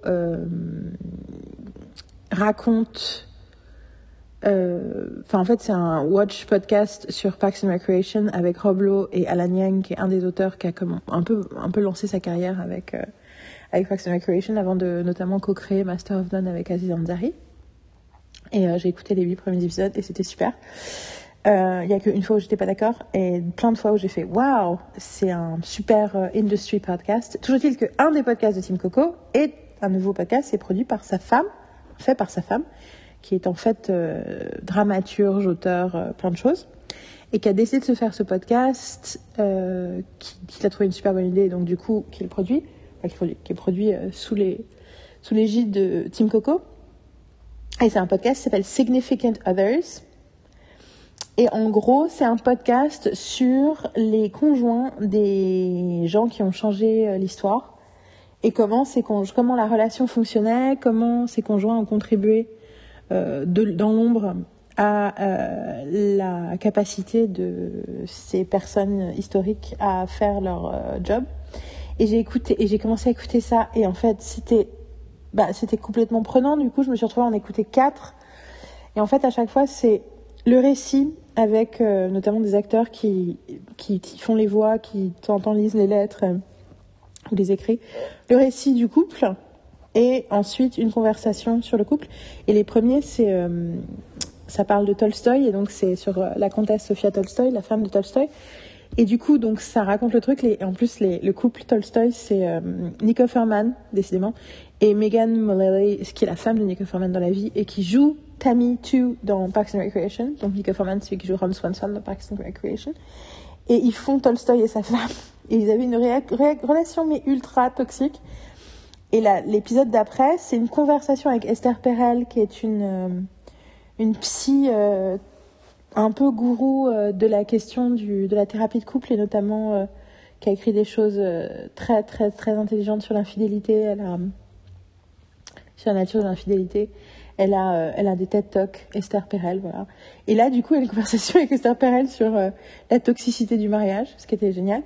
Et j'ai commencé, j'ai presque écouté en entier tout l'épisode sur la femme de Gandhi, ce qui est intéressant et en même temps genre waouh à plein niveau. Et euh, je me suis arrêtée parce que je sais plus ce que je faisais. Et par contre, j'ai skippé un truc et j'ai écouté la conversation euh, post-épisode, mais du coup j'ai pas écouté l'épisode, euh, qu'elle a avec Conan, donc son mari, euh, elle s'appelle Lisa Powell. Liza Powell. Liza Powell O'Brien. Je me rends compte que j'ai même pas dit son nom. Autour de Marietta de Lincoln. Et c'est parce que lui, il est complètement obsédé par Lincoln et du coup, il parle de Marietta avec, euh, elle parle de Marietta avec lui. Et c'est intéressant parce que je trouve ça génial que ce soit la femme de, qui fait plein d'autres choses, mais il se trouve que son mari est beaucoup plus connu qu'elle. euh, qui décide de faire un podcast sur ces femmes d'eux. Alors pas que, hein, parce que je sais qu'il y a Virginia et Leonard Wolf, donc euh, on a au moins un cas où c'est un mec qui est le mari d'eux. Mais euh, ouais, c'est complètement, euh, c'est complètement passionnant. Et donc du coup, j'écoute Bejeweled et je ne pense qu'à ça. Je vois, mais je vois, je vois Sophia Tolstoy parce que Sophia Tolstoy, comment elle s'est fait maltraiter par son mec. Enfin, de plein de façons, alors qu'elle a fait tellement d'efforts et à un moment. Et du coup, l'idée de euh, des conversations qu'elle a avec Esther Perel après, c'est de dire que il y a des femmes qui peuvent. euh, Enfin, maintenant, ça a changé changé jusqu'à un certain point, mais en tout cas, il y a une possibilité de de dire, euh, en fait, euh, I'm going out tonight, quoi. Genre, en fait, non. Genre, euh, j'étais trop gentille avec toi, là, faut se calmer, quoi. Du coup, t'as arrêté de me, t'as arrêté de me voir pour qui je suis. Et en fait, c'est pas possible. Et, euh, oui, il y a vraiment un côté dans le fait que sur cette chanson, elle fait ta ta ta ta ta ta ta ta ta ta ta ta ta ta ta la. Il y a un truc un peu la la la la la la la la. Et je suis dans une relation toxique avec un mec qui me diminue et qui me fout dans le sous-sol de son le sous-sol de son cœur plutôt que sa penthouse. Et c'est fini. Quelque chose de très. On revient au Jenny Lewis euh, syndrome de euh, de de And I'll make it if you have to. Je pense spécifiquement à um, Battlesome Daughter, qui est une chanson sur la dépression et où elle fait la la la la la la. Ça va aller mieux, même si ça va super mal. C'est un peu ça. Et euh, donc Bejeweled, je ne peux pas, je, je vois, je vois là, je sais que ça, ah, ça va plaire. à- un moment, Carole va finir par écouter ce podcast. D'abord, je pense que d'abord, elle a besoin de passer du temps avec l'album et ensuite on va en parler. J'ai envie qu'elle me raconte aussi son ressenti. Et après, elle va écouter le podcast et euh, je sais qu'elle va adorer qu'il y ait une connexion russe. le 19e siècle russe. Et que d'imaginer euh, Taylor Swift comme euh, la comtesse Sophia Tolstoy, ça va lui plaire. Et c'est vrai que t'écoutes le truc et tu fais ah putain Tolstoy quoi. Moi quand j'étais en Russie, les gens disaient tellement bien de Tolstoy, euh, vraiment parce qu'il y y a un truc où c'est une figure euh, légendaire en termes de euh, il écrivait, c'est le grand romancier humaniste, euh, qu'il était, euh, que c'était un homme qui aimait le peuple, qui travaillait avec euh, ses- les, les, les, les travailleurs dans, le, dans les champs, qui trouvait que la propriété c'était mal, mais en fait, en gros, passait son temps à tout euh, foutre sur le dos de sa femme. Alors, genre, il donnait tout son argent alors qu'il continuait à vivre dans. euh, Enfin, tu vois. en gros, à chaque fois, il passait son temps à dire Ah, on a trop d'argent, c'est pas bien. Alors que sa femme, elle était là Ouais, enfin, faut nourrir les 12 gamins quand même. Je sais plus c'est 12 gamins, mais c'est un truc comme ça. Donc, euh, du coup, t'es gentil, arrête de filer tout le fric pas à tout le monde. Et du coup, la, il, la Russie voyait sa femme comme, euh, comme une harpie matérialiste. Parce que c'est comme ça qu'il la peignait, en fait. Et c'est terrible. Et euh, il y avait un autre mec, un, proche de Tolstoy, qui passait son temps à, dire de la, à dire de la merde sur Sophia, ce qui a fait que pendant des, dizaines et des dizaines, voire enfin, plus des centaines d'années, euh, il y avait l'image de la femme de, Tolstoy comme vraiment un monstre. Donc, donc le podcast s'appelle Significant Others. Franchement, ça vaut le déplacement. Euh, ça vaut le déplacement.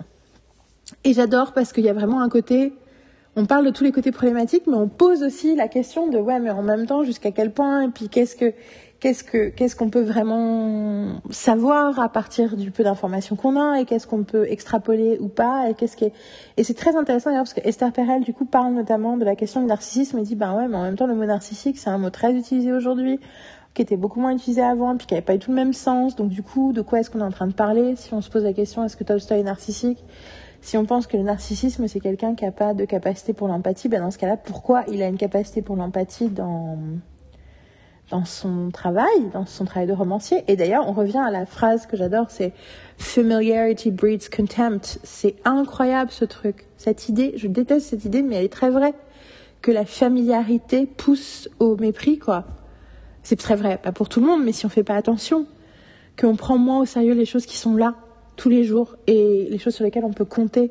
Et ah, ça me fait penser, j'ai failli passer l'autre phrase que j'ai aimé adorer, quoi, de le fait d'être la good girl et qu'elle dit, and I'm great, now I'm great on a curve. C'est quoi déjà ta- je, je- je- Du coup, je regarde mon joli livret pour retrouver les paroles. bla bla bla bla bla. C'est ça?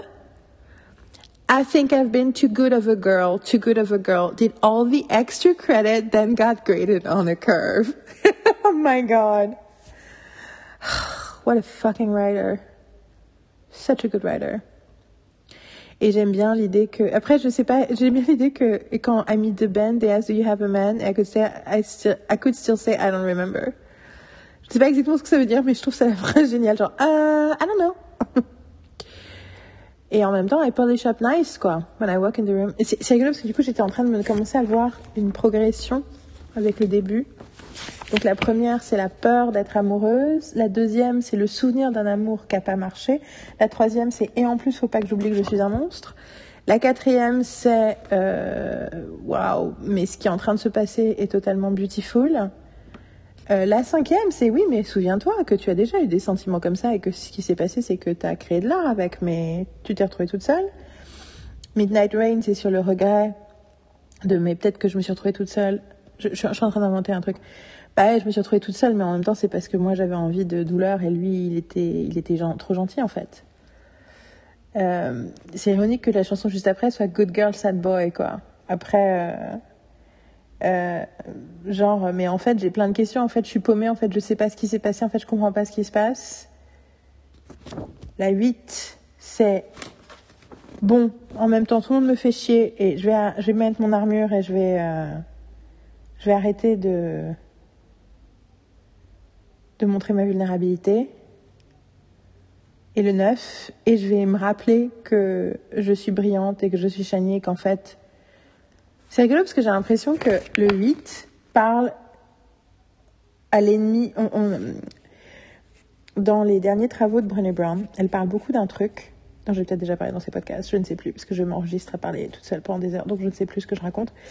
Enfin, ce que j'ai raconté, ce que j'ai pas raconté, mais dans euh, Atlas of the Heart, elle en parle dans le bouquin, mais j'en suis pas là du bouquin, mais elle en parle dans euh, la série HBO.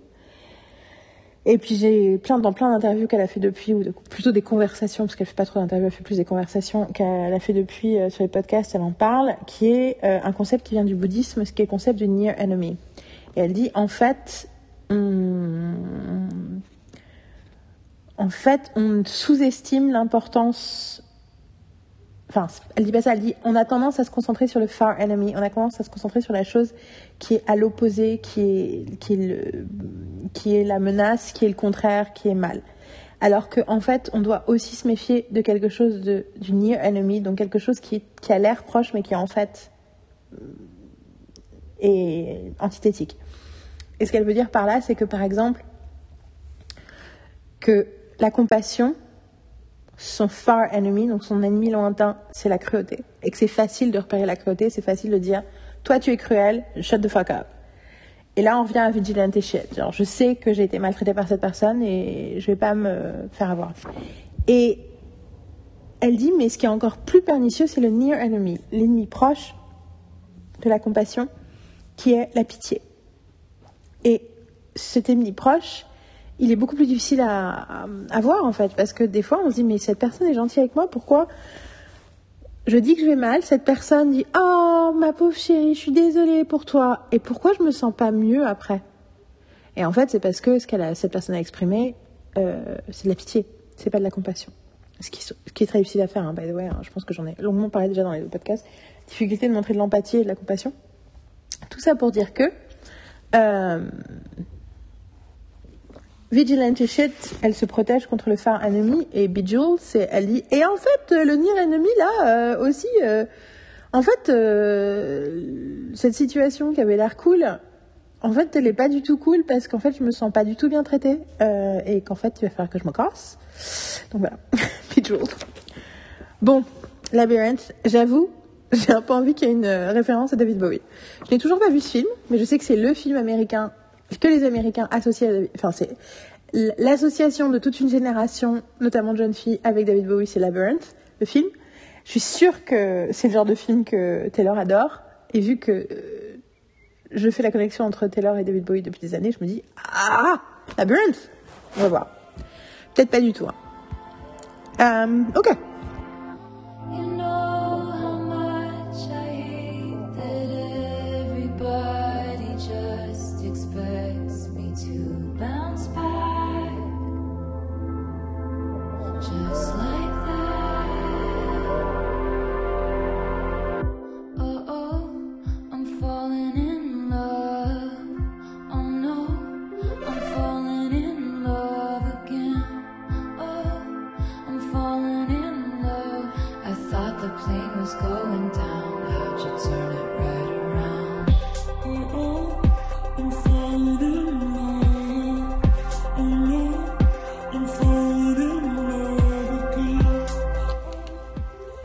Pas faire l'erreur de Vigilante shit. Je ne l'ai écoutée qu'une fois et j'ai tellement adoré cette chanson. It's a perfect song to me right now que j'ai refusé de la réécouter avant d'en parler. Euh, j'ai l'impression que je vais faire 30 secondes sur cette chanson en fait parce que ça m'a fait pas fait penser à David Bowie. Comme quoi, zéro expectations, hein, parce que chaque fois que tu as des expectations, c'est. Puis de toute façon, c'est. Um... Oh oh, I'm falling in love. I'm falling again. Oh oh. Oh no, I'm falling in love again. Euh... J'ai l'impression d'en avoir, avoir, parlé depuis le début de ce, cette phase B, de ma terreur, d'avoir des émotions fortes qui m'amèneraient à me mettre en danger. Euh, bien sûr, il y a aussi toute la description de la douleur et du mal et du, la nécessité de. J'ai pensé en plus au tout début, je voulais enregistrer, j'ai pensé à la chanson Breathe qui est sur Fearless euh, de Taylor en me disant euh, Breathe, genre fais, fais, breathe, just do the thing.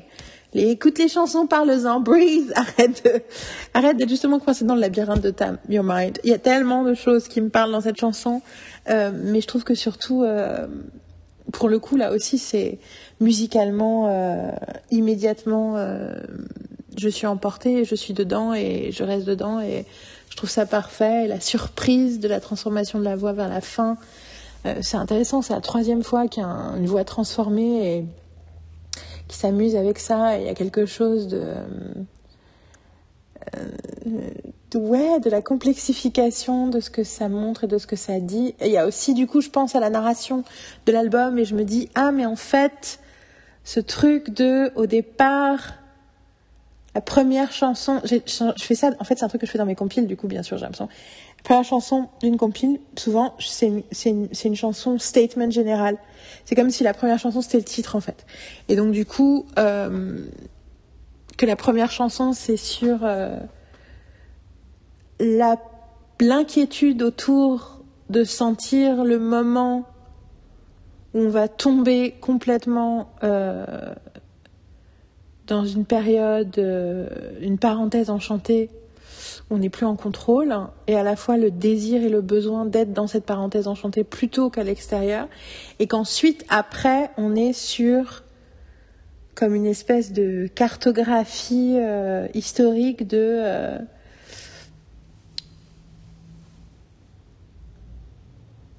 qu'en gros Maroon c'est le premier gros heartbreak et qu'ensuite il y a plein d'étapes et que là avec Labyrinth c'est le moment où un nouvel amour s'approche et à la fois Enfin, en fait, moi, j'imagine, j'imagine cette chanson est, pendant une nuit 2016, quoi.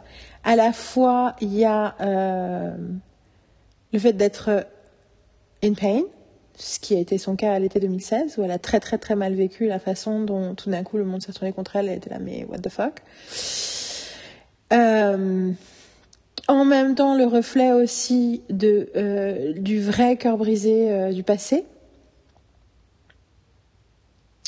Et, et du coup, la peur de retomber amoureuse, surtout à un moment où tu es en plus hyper vulnérable, quoi. Euh, voilà, c'est comme ça que j'imagine ça dans l'univers de. Et c'est rigolo parce que celui d'avant, j'ai pas pu m'empêcher de penser que c'était Calvin Harris. J'avoue, j'avoue, j'avoue, j'ai pas pu m'empêcher de penser à ses ex. Et donc j'ai pas pu m'empêcher de penser que c'était Calvin Harris qui la traitait, euh, enfin qui la faisait qu'elle se sentait pas très shiny.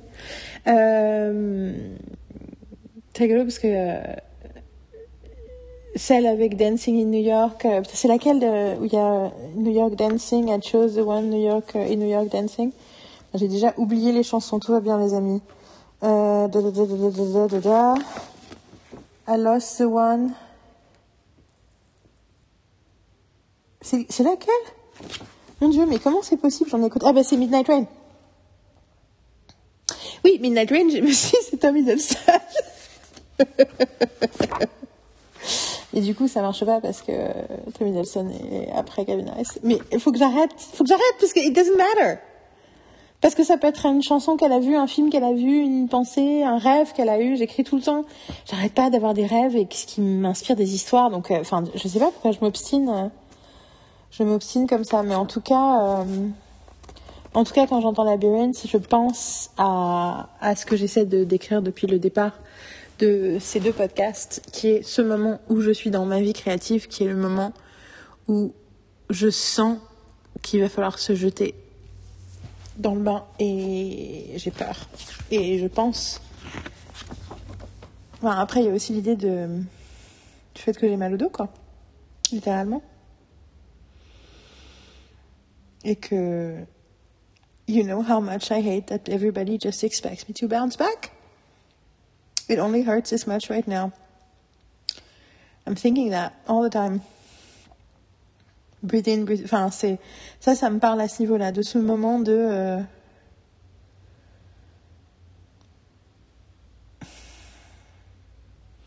Yeah.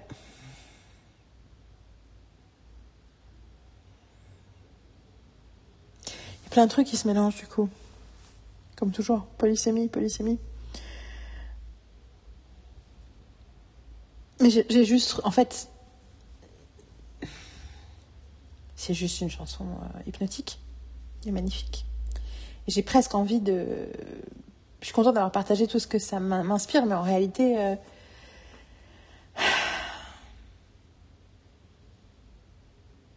J'allais dire It Doesn't Matter, et en même temps, c'est vraiment intéressant cette juxtaposition d'un couplet qui parle d'un moment où tu vas mal et où tu attends que ça s'arrête, et d'un refrain qui parle d'être en train de tomber amoureux.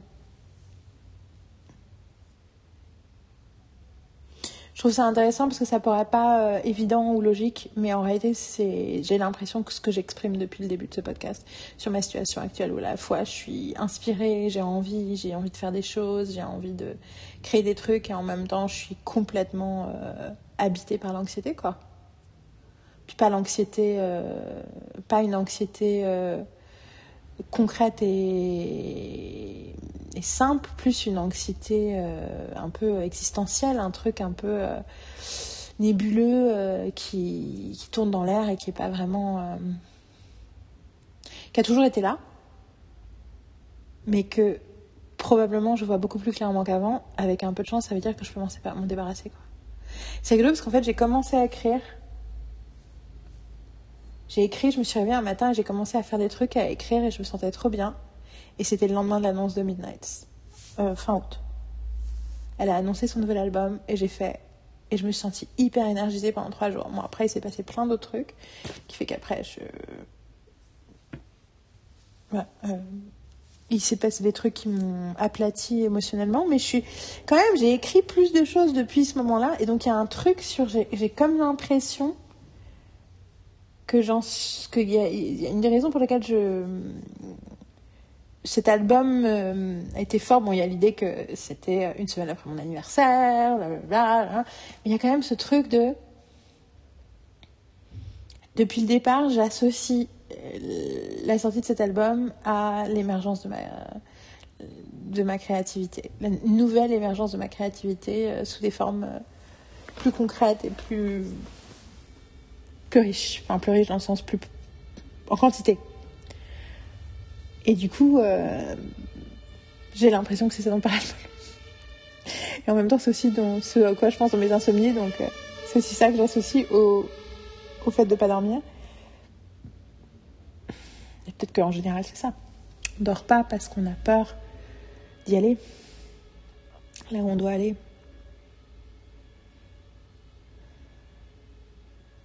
J'imagine que des fois on dort pas parce qu'on est. On a subi quelque chose de terrible.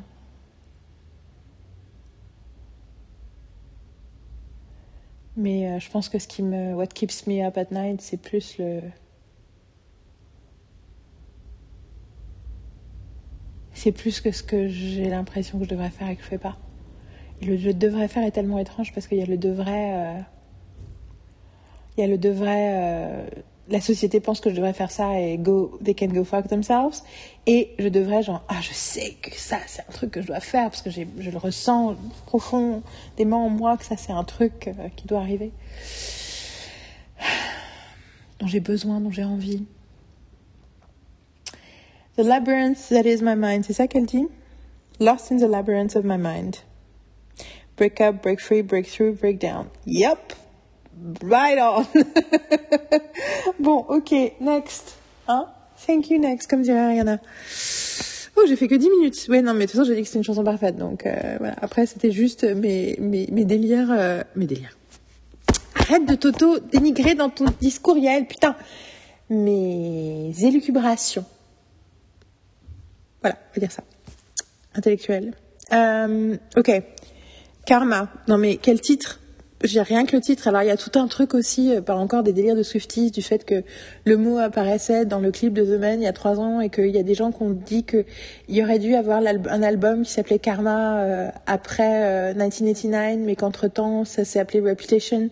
Parce que c'est complètement, enfin moi je trouve ça absurde comme idée parce que genre en fait l'idée qu'elle n'a pas fait Karma pour faire Reputation, alors que vu ce qui se passait à ce moment dans sa vie, et vu la, vibe de Reputation, euh, Karma, ça aurait parfaitement pu fonctionner comme titre.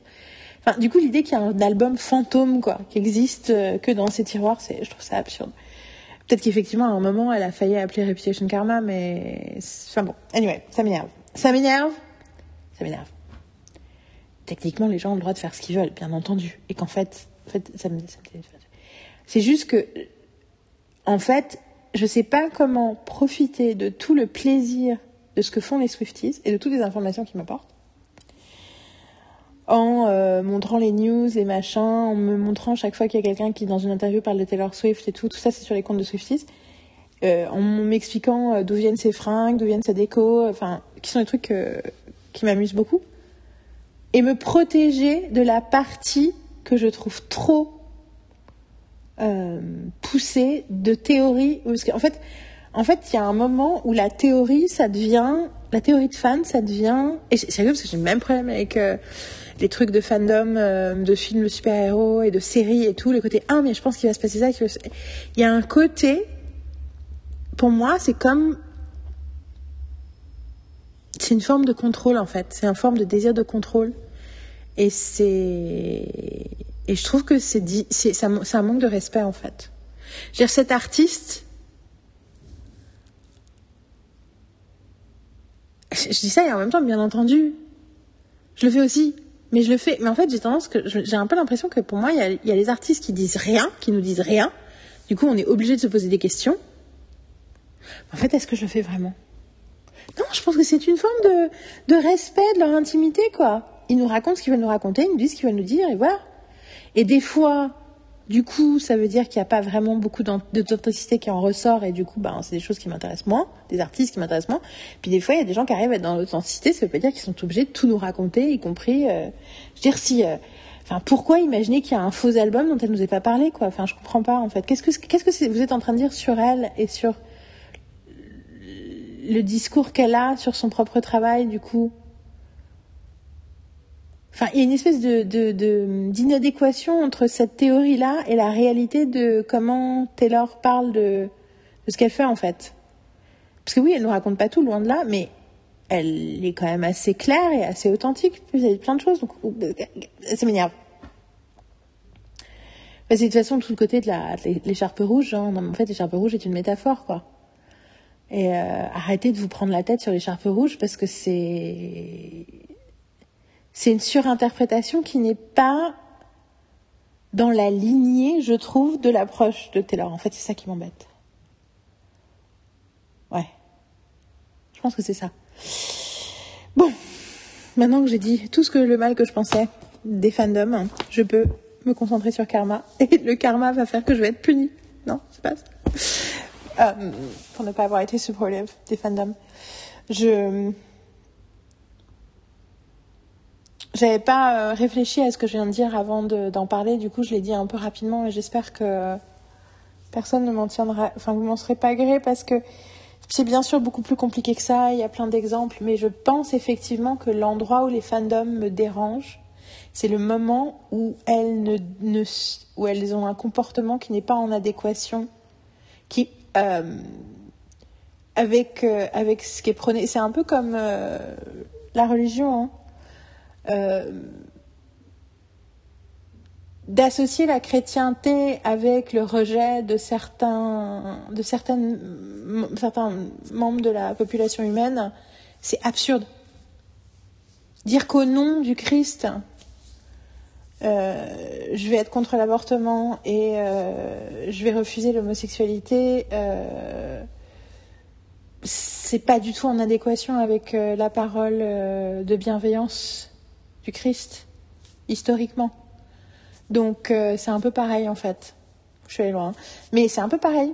C'est c'est c'est les fans de les gens qui disent qu'ils sont fans de Buffy mais qui n'ont pas de de patience pour la complexité euh, et la nuance morale euh, et le fait que les qu'on est tous en quête de rédemption et qu'on est que et que la moralité est quelque chose de qui est pleine de teintes de gris et que les choses ne sont pas noires noir et blanc. Et du coup je dis mais en fait vous avez regardé la série? Euh, vous n'êtes pas obligé d'aimer la série mais si vous avez autant aimé la série dans ce cas-là comment vous pouvez avoir une approche? Enfin pour moi Buffy, c'est tellement quelque chose qui, m'éclaire sur euh, mon rapport au monde. Euh, quelque... Ça m'a vraiment appris d'avoir un rapport à la morale qui est nuancé et qui effectivement, il y a une différence entre euh, euh, entre demain, enfin ne, ne pas accepter. Il y a une différence entre mettre des limites à des comportements et des actions et dire ça c'est pas bien et ça je suis contre et je voudrais que cette personne ne fasse pas ça et à dire cette personne est evil. C'est le même principe de c'est le sujet de, des 254 épisodes de Buffy et Angel. Donc comment on peut ensuite voilà. Et ben c'est un peu pareil. Euh, Taylor est tout en nuance, Taylor est tout en en il y a beaucoup de pudeur et beaucoup de respect dans l'approche de Taylor, de tout un tas de choses, de son discours, même de la façon dont elle parle de sa vie dans ses chansons. Y a beaucoup de pudeur et de respect en fait, parce qu'elle ne cite, elle ne dit, enfin, elle ne donne jamais de nom. Elle est, elle joue sur les images plutôt que sur euh, que sur euh, des choses euh, plus crues, plus directes et plus peut-être cruelles. Et du coup, quand ses fans essaie de faire le contraire, ça me. Je suis là, mais non, mais non, mais non. Trop cher. Encore. J'ai bon, j'ai essayé, essayé, de, de clarifier le truc pour pas être dans un truc euh, trop dur et peut-être que je suis allée encore plus loin. Mais c'est pas grave. Yael, me dis-je à moi-même. C'est le but de ce podcast. Tu dis ce que tu penses. Je sens que je vais avoir une gueule de bois de vulnérabilité, genre deux fois plus grosse demain matin. Tout va bien. Ok, alors, Karma. And I my side of street.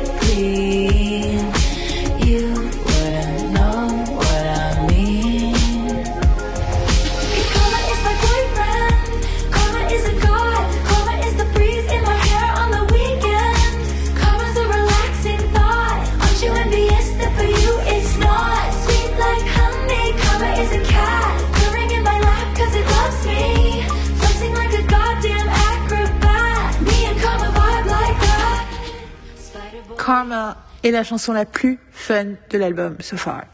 Et franchement, je regrette un peu d'avoir fait un, de plus parce que je ne suis faite que de regrets, d'avoir fait six minutes de euh, qui est comme ça que dans ma tête je pense au fait que j'ai été honnête sur des émotions complexes que j'ai sur quelque chose plutôt que des émotions purement positives. Mais euh, je me dis c'est c'est c'est je dis c'est rigolo que j'ai fait ça juste avant un truc extrêmement euh, jubilatoire. Euh, Karma, c'est très jubilatoire, c'est fun au niveau musical. Euh, J'adore l'idée aussi. Enfin, pour le coup, au niveau du texte, on est dans un truc ultra. Enfin, on est, on est, on est dans You Need Down, quoi. Une, une chanson parfaitement jubilatoire au niveau de son, son, sa musicalité et de ses paroles. Euh, l'idée que Karma, euh, Karma, c'est un chat euh, qui ronronne dans mes genoux, euh, sur mes genoux, euh, dans mes genoux, sur mes genoux, euh, que c'est une pensée relaxante. et qu'est-ce que, est-ce que t'aimerais pas que ce soit relaxant pour toi aussi? Je, c'est quelque chose de jubilatoire, c'est quelque chose de très, de très que je partage énormément. Euh, c'est un, une façon quand même de, de parfois de pas perdre la, la boule, c'est de se dire ok, tu sais quoi? Je pense pas vraiment au karma, mais je pense plus en termes de. Tu sais, justement, tu sais que toi, tu gardes ton côté de la route propre. Tu sais que toi, tu fais tu, tu, as, tu prends la responsabilité de ce que tu dis ce que tu fais. Et donc, effectivement, parfois c'est frustrant que d'autres ne le fassent pas. Mais au moins, tu sais que toi, tu es du bon côté de ton sens des valeurs, en fait, tout simplement.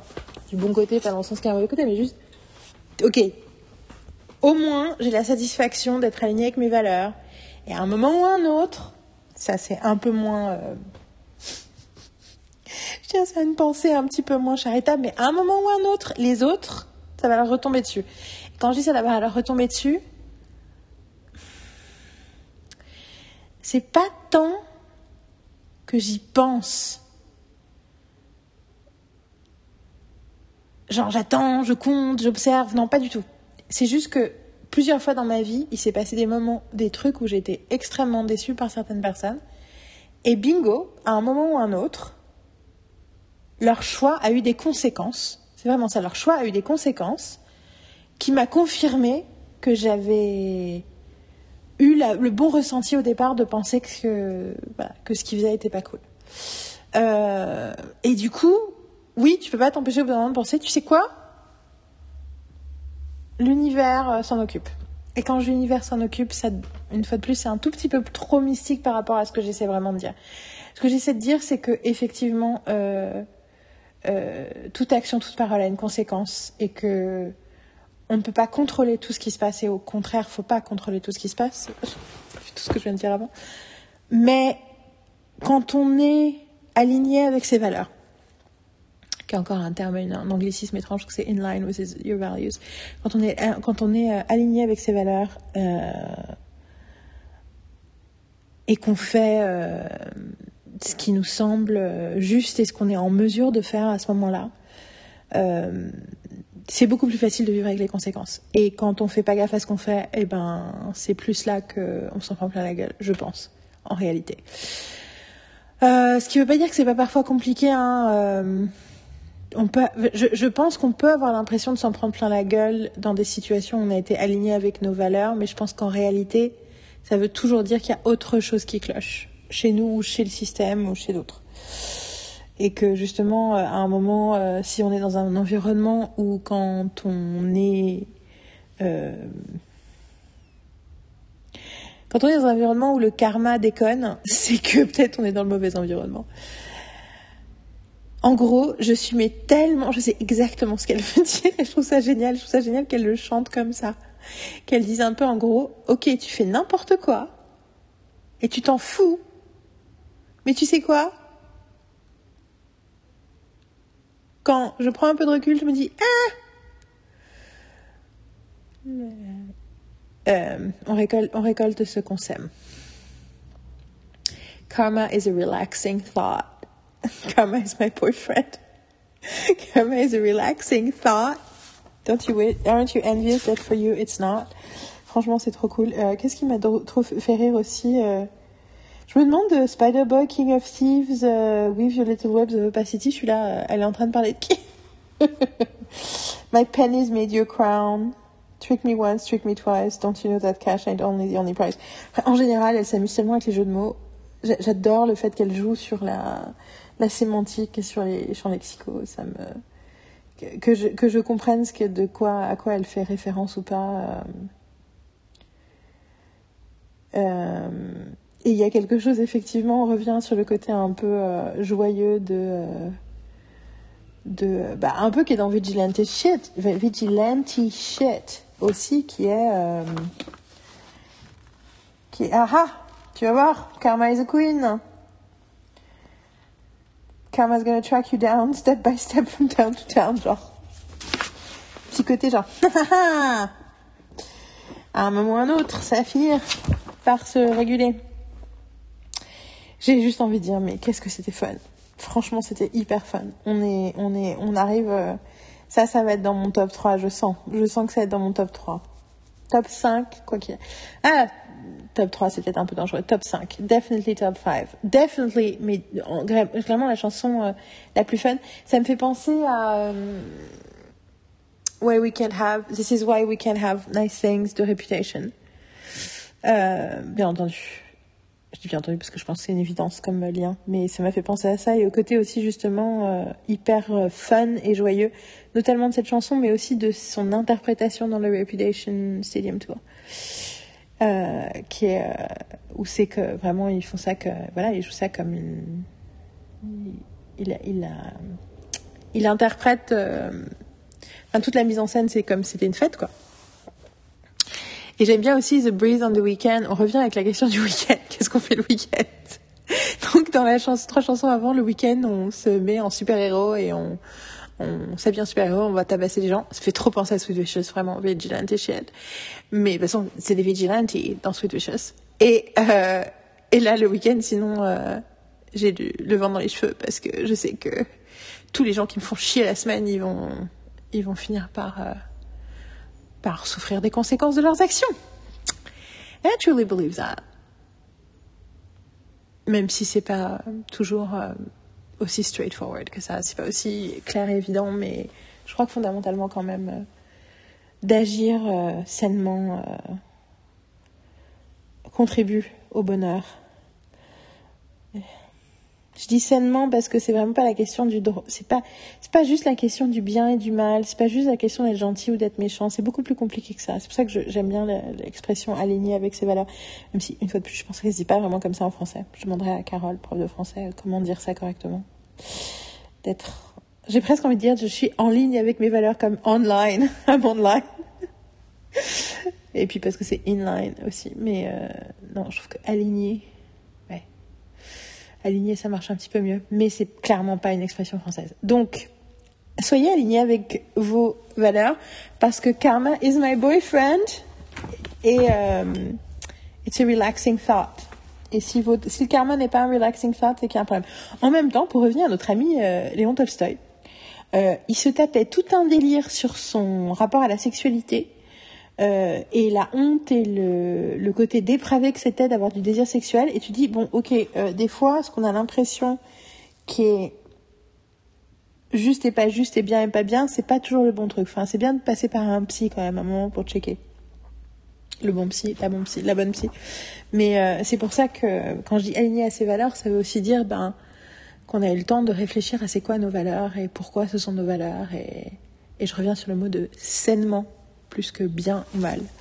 Anyway, Sweet Nothing, next song. Donc bien sûr, Sweet Nothing, ça me fait penser à... Ah, oh, mon Dieu. Ça me fait penser à un groupe des années 70. Je sais même pas si c'est directement ce groupe-là. Euh, groupe produit par Andy Warhol. Bien sûr, je n'ai... Euh, je n'ai pas le nom. Euh, le Velvet Underground. Mais je pense que c'est peut-être, c'est juste. Je pense pas que c'est ça le titre d'une de leurs chansons, mais je pense au Velvet Underground. Je vais regarder sur mon iTunes. Est-ce que j'ai une chanson qui s'appelle Sweet Nothing? Parce que après, je vais regarder. Est-ce que j'ai du Velvet Underground? Et, exactement comme dans le podcast précédent, mon ordinateur met du temps à se rallumer. Alors, Sweet Nothing. Parce qu'il y a Sweet Child of Mine, ça c'est les Guns N' Roses, right? Sweet Nothing. J'ai l'impression que c'est pas Nothing avec un O. N'y a pas un truc avec Sweet Nothing avec un U? Name. Sweet Jane, oui, bien sûr. Sweet Nothing, Sweet Nothing. Euh, Donc non.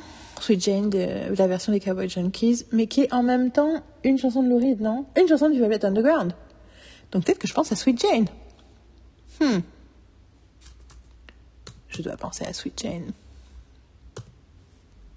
Ha Il y a une chanson du Velvet Underground qui s'appelle Oh Sweet Nothing avec un U. Ah, j'avais raison. Oh ok. je sais pas si c'est une bonne chose d'avoir enregistré ce même passage. Je dis ça alors je pense bien sûr. Ma première pensée c'est putain c'est cool que j'ai enregistré ce passage. Et juste après je me dis bon je sais pas c'est une bonne chose. Moi aussi je suis une congressman euh, comme Taylor. Euh, Anti-Hero. Je crève d'envie de voir ce putain de clip. Je pense que je vais... Marine voudrait avoir le temps d'écouter l'album avant de regarder le clip. Du coup, je pense que je vais convaincre Carole de regarder le clip avec moi. Ça va pas être très dur de la convaincre. Et ensuite, on regardera sur le piment avec Marine quand Marine sera prête. Mais euh, J'ai trop envie, j'ai besoin de regarder ce, ce, ce, ce, clip. Du coup, d'ailleurs, euh, il y a huit chansons en plus qui sont sorties. Euh, du coup, euh, je pense qu'il va falloir faire un troisième podcast qui s'appelle Taylor Swift Midnight Extras. Euh, je sais pas quand ça va venir parce que je vais peut-être prendre du temps euh, de pour me voilà pour me comment dire prendre le temps d'absorber, de digérer tout ça. Du coup, je réalise, mais eh, c'est bien Congressman, c'était bien dans Anti-Hero, hein I'm like a Congressman. J'ai pas dit de conneries. Bla bla bla, Congressman, Congressman. D'un coup, j'ai peur que c'est soit pas. Oui, c'est ça. I disguise. Voilà. Did you hear my covert narcissism and disguise as altruism like some kind of congressman? J'ai pas rêvé. Ok. Euh... Non, parce que ça fait que moins de 24 heures. Enfin, ça fait à peu près 24 heures que j'écoute cet album, donc euh... je peux pas m'attendre à connaître toutes les paroles par cœur. Même si je m'en approche. Donc, Sweet Nothing, c'est effectivement une chanson du Velvet Underground que j'écouterai après. Mais c'est pour ça que j'ai tout de suite pensé au Velvet Underground. Oh, je suis trop contente. Euh, c'est une chanson qui est dans Véronica Mars d'ailleurs. Elle est dans, que je revérifie, Sweet Nothing, Velvet Underground. Attends, j'ai trois fois sur mon iTunes. Je l'ai une fois dans la BO de High Fidelity, je l'ai une fois dans la BO de Away We Go et je l'ai une fois dans mon Veronica Mars Unofficial Soundtrack. C'est dans l'épisode 9 de la saison 1 qui, à mon avis, est l'épisode Drinking the Kool-Aid avec la secte, qui est pas vraiment une secte en fait. Ce qui est logique, euh, vu le genre un peu hippie, Velvet Underground, ça a du sens. Et euh, en fait, c'est techniquement Oh Sweet Nothing. Donc O, O-H, point d'exclamation, Sweet et Nothing, écrit N-U-T-H-I-N apostrophe. C'est pour les historiens rock. Donc là, on va entendre pas du tout ça, mais la version de euh, Taylor. Ouf Et je viens de que la version de Velvet Underground, elle fait... Alors j'ai j'ai trois versions. Alors j'ai trois versions qui n'ont pas la même durée, à quelques secondes près. Euh, mais en gros, on est entre 7 minutes 24 et 7 minutes 29. Donc là, je, je, je, sais que tous les tracks de Taylor sont beaucoup plus courts que ça.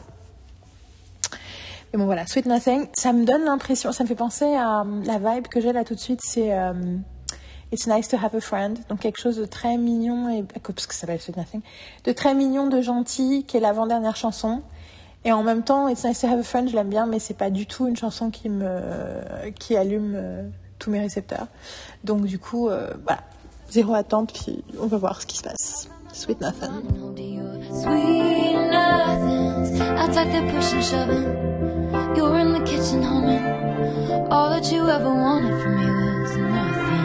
Industry disruptors and soul deconstructors and smooth talking hucksters out handing each other and the voices that implore you should be doing more. To you, I can admit that I'm just too soft for all of it. I'm in love. Oh my god, I love that song. Euh, je suis en train de l'écouter et je me dis, j'ai pas pu m'empêcher de commencer à faire des des des hiérarchisations des chansons et en gros, celle-là arrive en dessous de Labyrinth, donc euh, number two quoi. Genre, waouh. Elle est juste sublime et magnifique et elle exprime exactement mon ressenti du monde dans la pandémie et ah yes Yes, yes, yes. Oh my God. Je sais même pas comment dire autrement que cette chanson est, elle est musicalement extrême. Bon, en fait, on met un truc très simple, très mélodique. Ok. Donc, on sait ce qui plaît à elle. Euh... Mais cette idée de, euh... tu ne veux rien de moi. Genre, t'as pas d'attente spécifique. Justement, on n'est pas dans une relation transactionnelle. Euh, je te, je, je te suffis. Je te suffis comme je suis et aussi l'idée sur sur la toxicité du monde extérieur, quoi. Du euh, putain, tout le monde se prend la tête, tout le monde me prend la tête, tout le monde m'explique c'est la fin du monde, c'est le bordel et tout. Et dans la cuisine, toi, t'es en train de chantonner. Et en fait, oui, genre oui, oui, oui, oui, oui, oui, oui, oui. That's happiness, that's the sweet nothing, that's. Euh. Et en plus, bien entendu, je réalise que c'est la chanson qu'elle a écrite avec son mec. Come on. Ah, oh, en plus, ils ont écrit tous les deux des tellement heartbreaking songs dans les deux albums précédents. Genre les trucs les plus horribles de euh, je te déchire le cœur euh, et je me déchire le cœur avec. Que du coup, euh, merci de nous avoir donné cette magnifique hymne à la spécificité et la la magnifique euh, simplicité euh, d'un loving home. Il y a vraiment ce truc, l'idée du home, l'idée de... On a ramassé ce caillou en juillet, on l'a ramené chez nous. Le On the way home, I wrote a poem. The kitchen. On est vraiment sur un truc, sur la domesticité, la possibilité. Effectivement, tout le reste. Mais j'adore sa façon aussi de chanter. J'adore le ta ta ta ta ta ta. Le fait qu'il y a une espèce de j'aime bien quand. Enfin, c'est rigolo parce que avant j'avais du mal, mais j'aime bien quand elle. Euh, quand elle utilise euh, un phrasé qui est justement un peu euh, nasal. something. Um, how did they push and shopping? You're in the kitchen humming. Il y a quelque chose d'un peu de. d'une forme de slam que j'apprécie. Industry disruptors and soldier constructors and smooth talking hucksters out glad handing each other and the voices that implore you should be doing more. Ça, c'est la phrase. To you, I can admit that I'm just too soft for all of it. Oh, yes. Amen. Amen. Du coup, euh, je suis un peu curieuse d'écouter la version de la chanson de Violet Turner. En plus, je la connais, mais c'est juste que là, je l'ai plus en tête. Mais il me semble que c'est pas exactement ça, mais All you ever wanted from me was sweet nothing. All you ever wanted from me was nothing. Thank you. Um, yeah. Magnifique. Magnifique. Je vais parler, je pense que je parle depuis 3 minutes et ça va suffire. Enfin, 3 minutes 35. Juste magnifique, sublime. Euh, j'ai juste envie d'écouter la chanson en fait. J'ai pas envie de vous parler. bon, on arrive à la fin. Mastermind. Et je vais pas pouvoir m'empêcher de faire une hiérarchie après. Donc, euh, je vais enregistrer Master, je vais écouter Mastermind. Je vais parler de Mastermind. Je vais ressortir de Mastermind. Je vais faire mon top 13. Je vais réécouter certains tracks, je pense, et boum, je vous donne un, je vous donne ma liste de façon totalement absurde parce que ça va pas rester comme ça, mais je vous donne ma liste. Et ensuite, euh... sachant que déjà entre hier et aujourd'hui, Snow on the Beach, genre hier c'était number 3 et ou 3 ou 4 des 6 premières que j'avais entendues. Et ce matin, c'était un ou deux, tu vois, donc c'était un peu compliqué. Donc euh, je vais réécouter tout ça et. Euh... Mais d'abord, je vais faire Mastermind. Ok, Mastermind. Ah, j'ai Sweet Nothing, je l'ai dans la tête là. Elle, elle, elle, elle, tourne dans ma tête. Parfaite chanson, parfaite. You see, all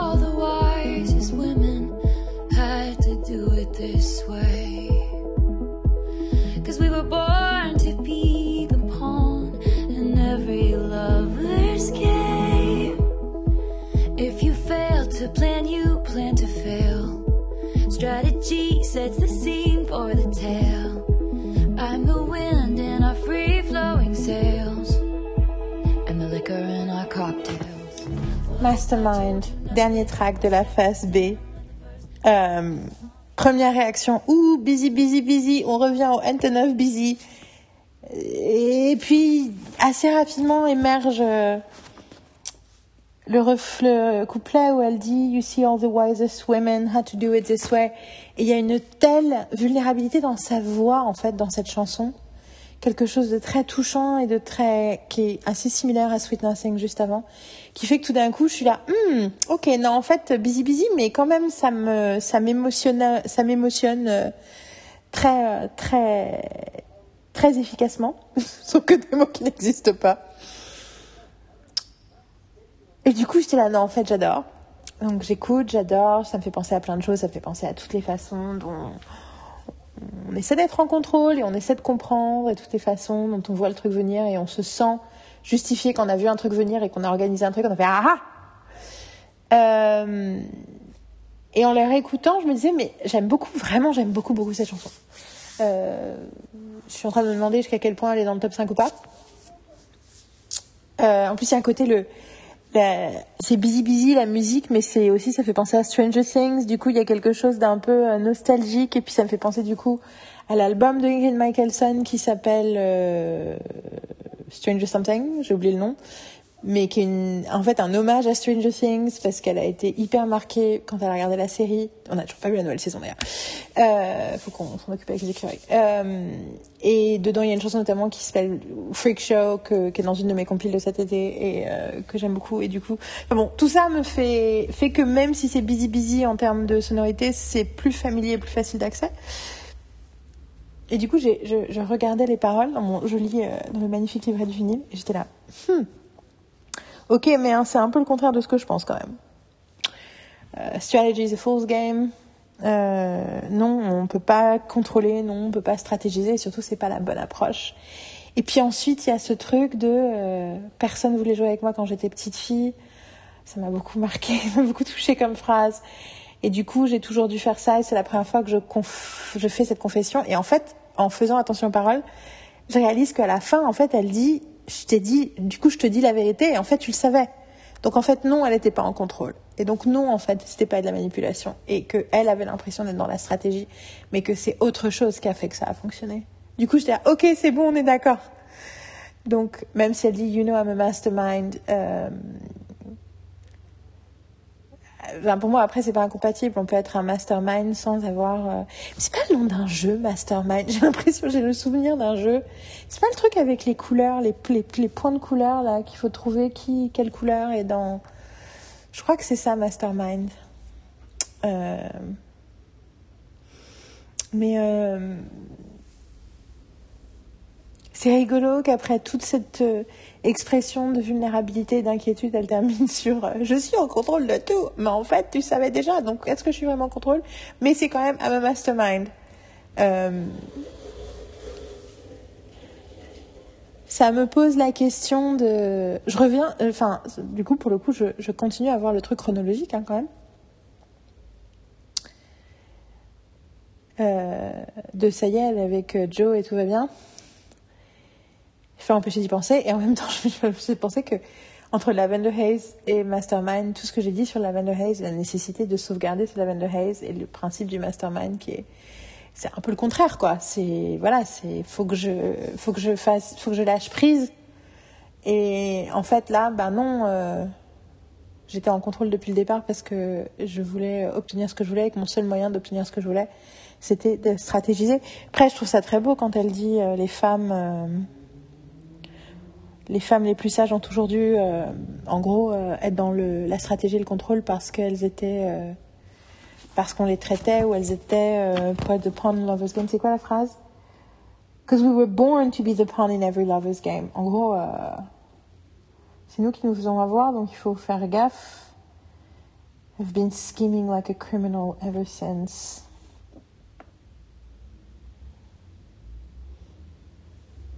Je sais pas, je pense que ça dit un truc sur. Euh, je pense qu'elle prône l'honnêteté intellectuelle et l'authenticité pendant tout l'album. Et à la fin, elle dit la vérité qui est dans sa tête, elle se rassure elle-même en disant non, non, je suis en contrôle, je suis en contrôle.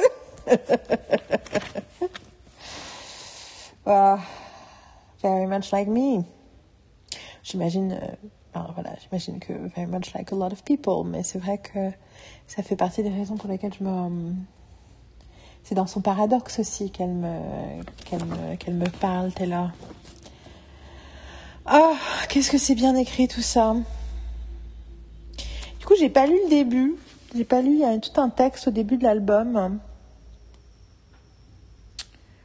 Je pense que je vais lire et je vais faire mon top et je vais faire la fin. Mais euh, j'avoue que je suis pas, je suis pas pas mécontente que la production euh, électro euh, euh, épileptique du dernier track m'ait pas tant dérangé au contraire assez rapidement je suis rentrée dedans parce que ça me montre qu'il y a aussi une familiarisation à travers l'album. C'est vrai qu'il est super cohérent en termes en termes de sonique quoi. C'est l'expression préférée de, Taylor Swift, euh, sonically cohesive. C'est un, un, terme qu'elle a vachement utilisé autour de 1989. Pour elle, c'est la raison pour laquelle Red n'avait pas gagné Grammy Album of the Year. Donc, euh, elle a fait donc 1989 dans la volonté d'être sonically cohesive, premier album d'ailleurs sur lequel elle a bossé avec euh, Jack Antonoff. Et c'est clair que Midnight c'est sonically cohesive. Et c'est ce truc de, on est, on est dans la synth pop. Je crois que c'est ça la synth pop. Moi, je pense, je pense que ça, synth pop, parce que synth, c'est synthétiseur, donc les synth sounds pop. Pour moi, c'est ça la synth pop. Si c'est pas exactement ça, euh, n'hésitez pas à m'envoyer des, références et des ressources pour m'éclairer. Euh, donc la synth pop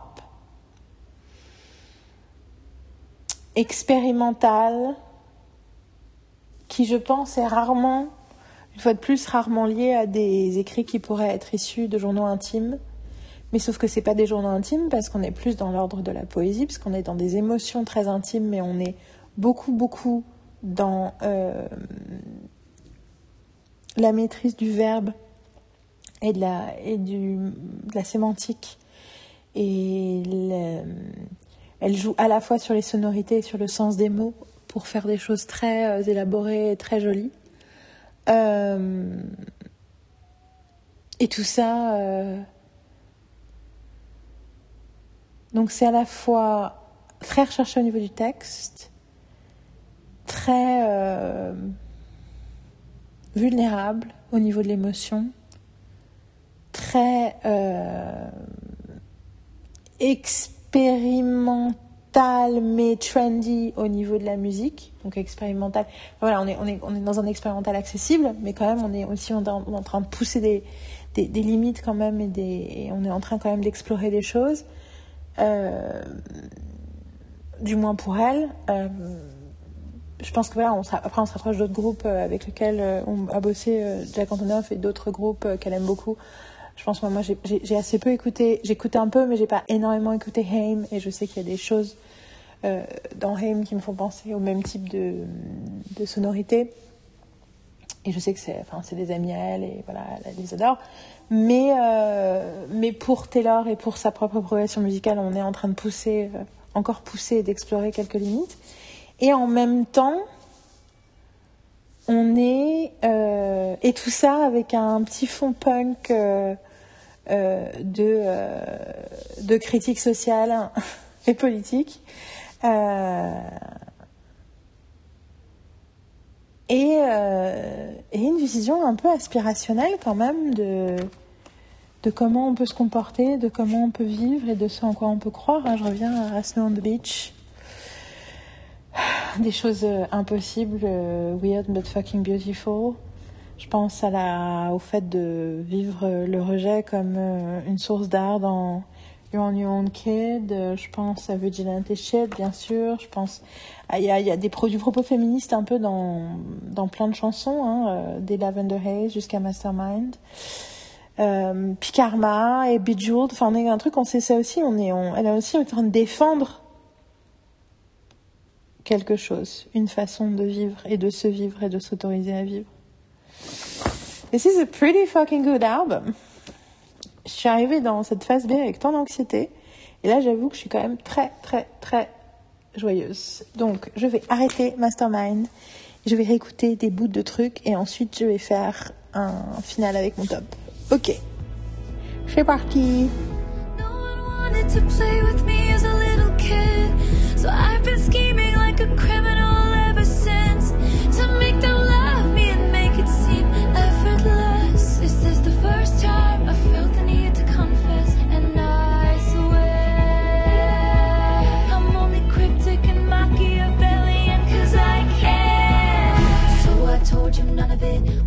Il est 17h17, euh, samedi 22. Je pense qu'en tout, j'ai dû donc mettre 30 euh, heures pour euh, absorber cet album.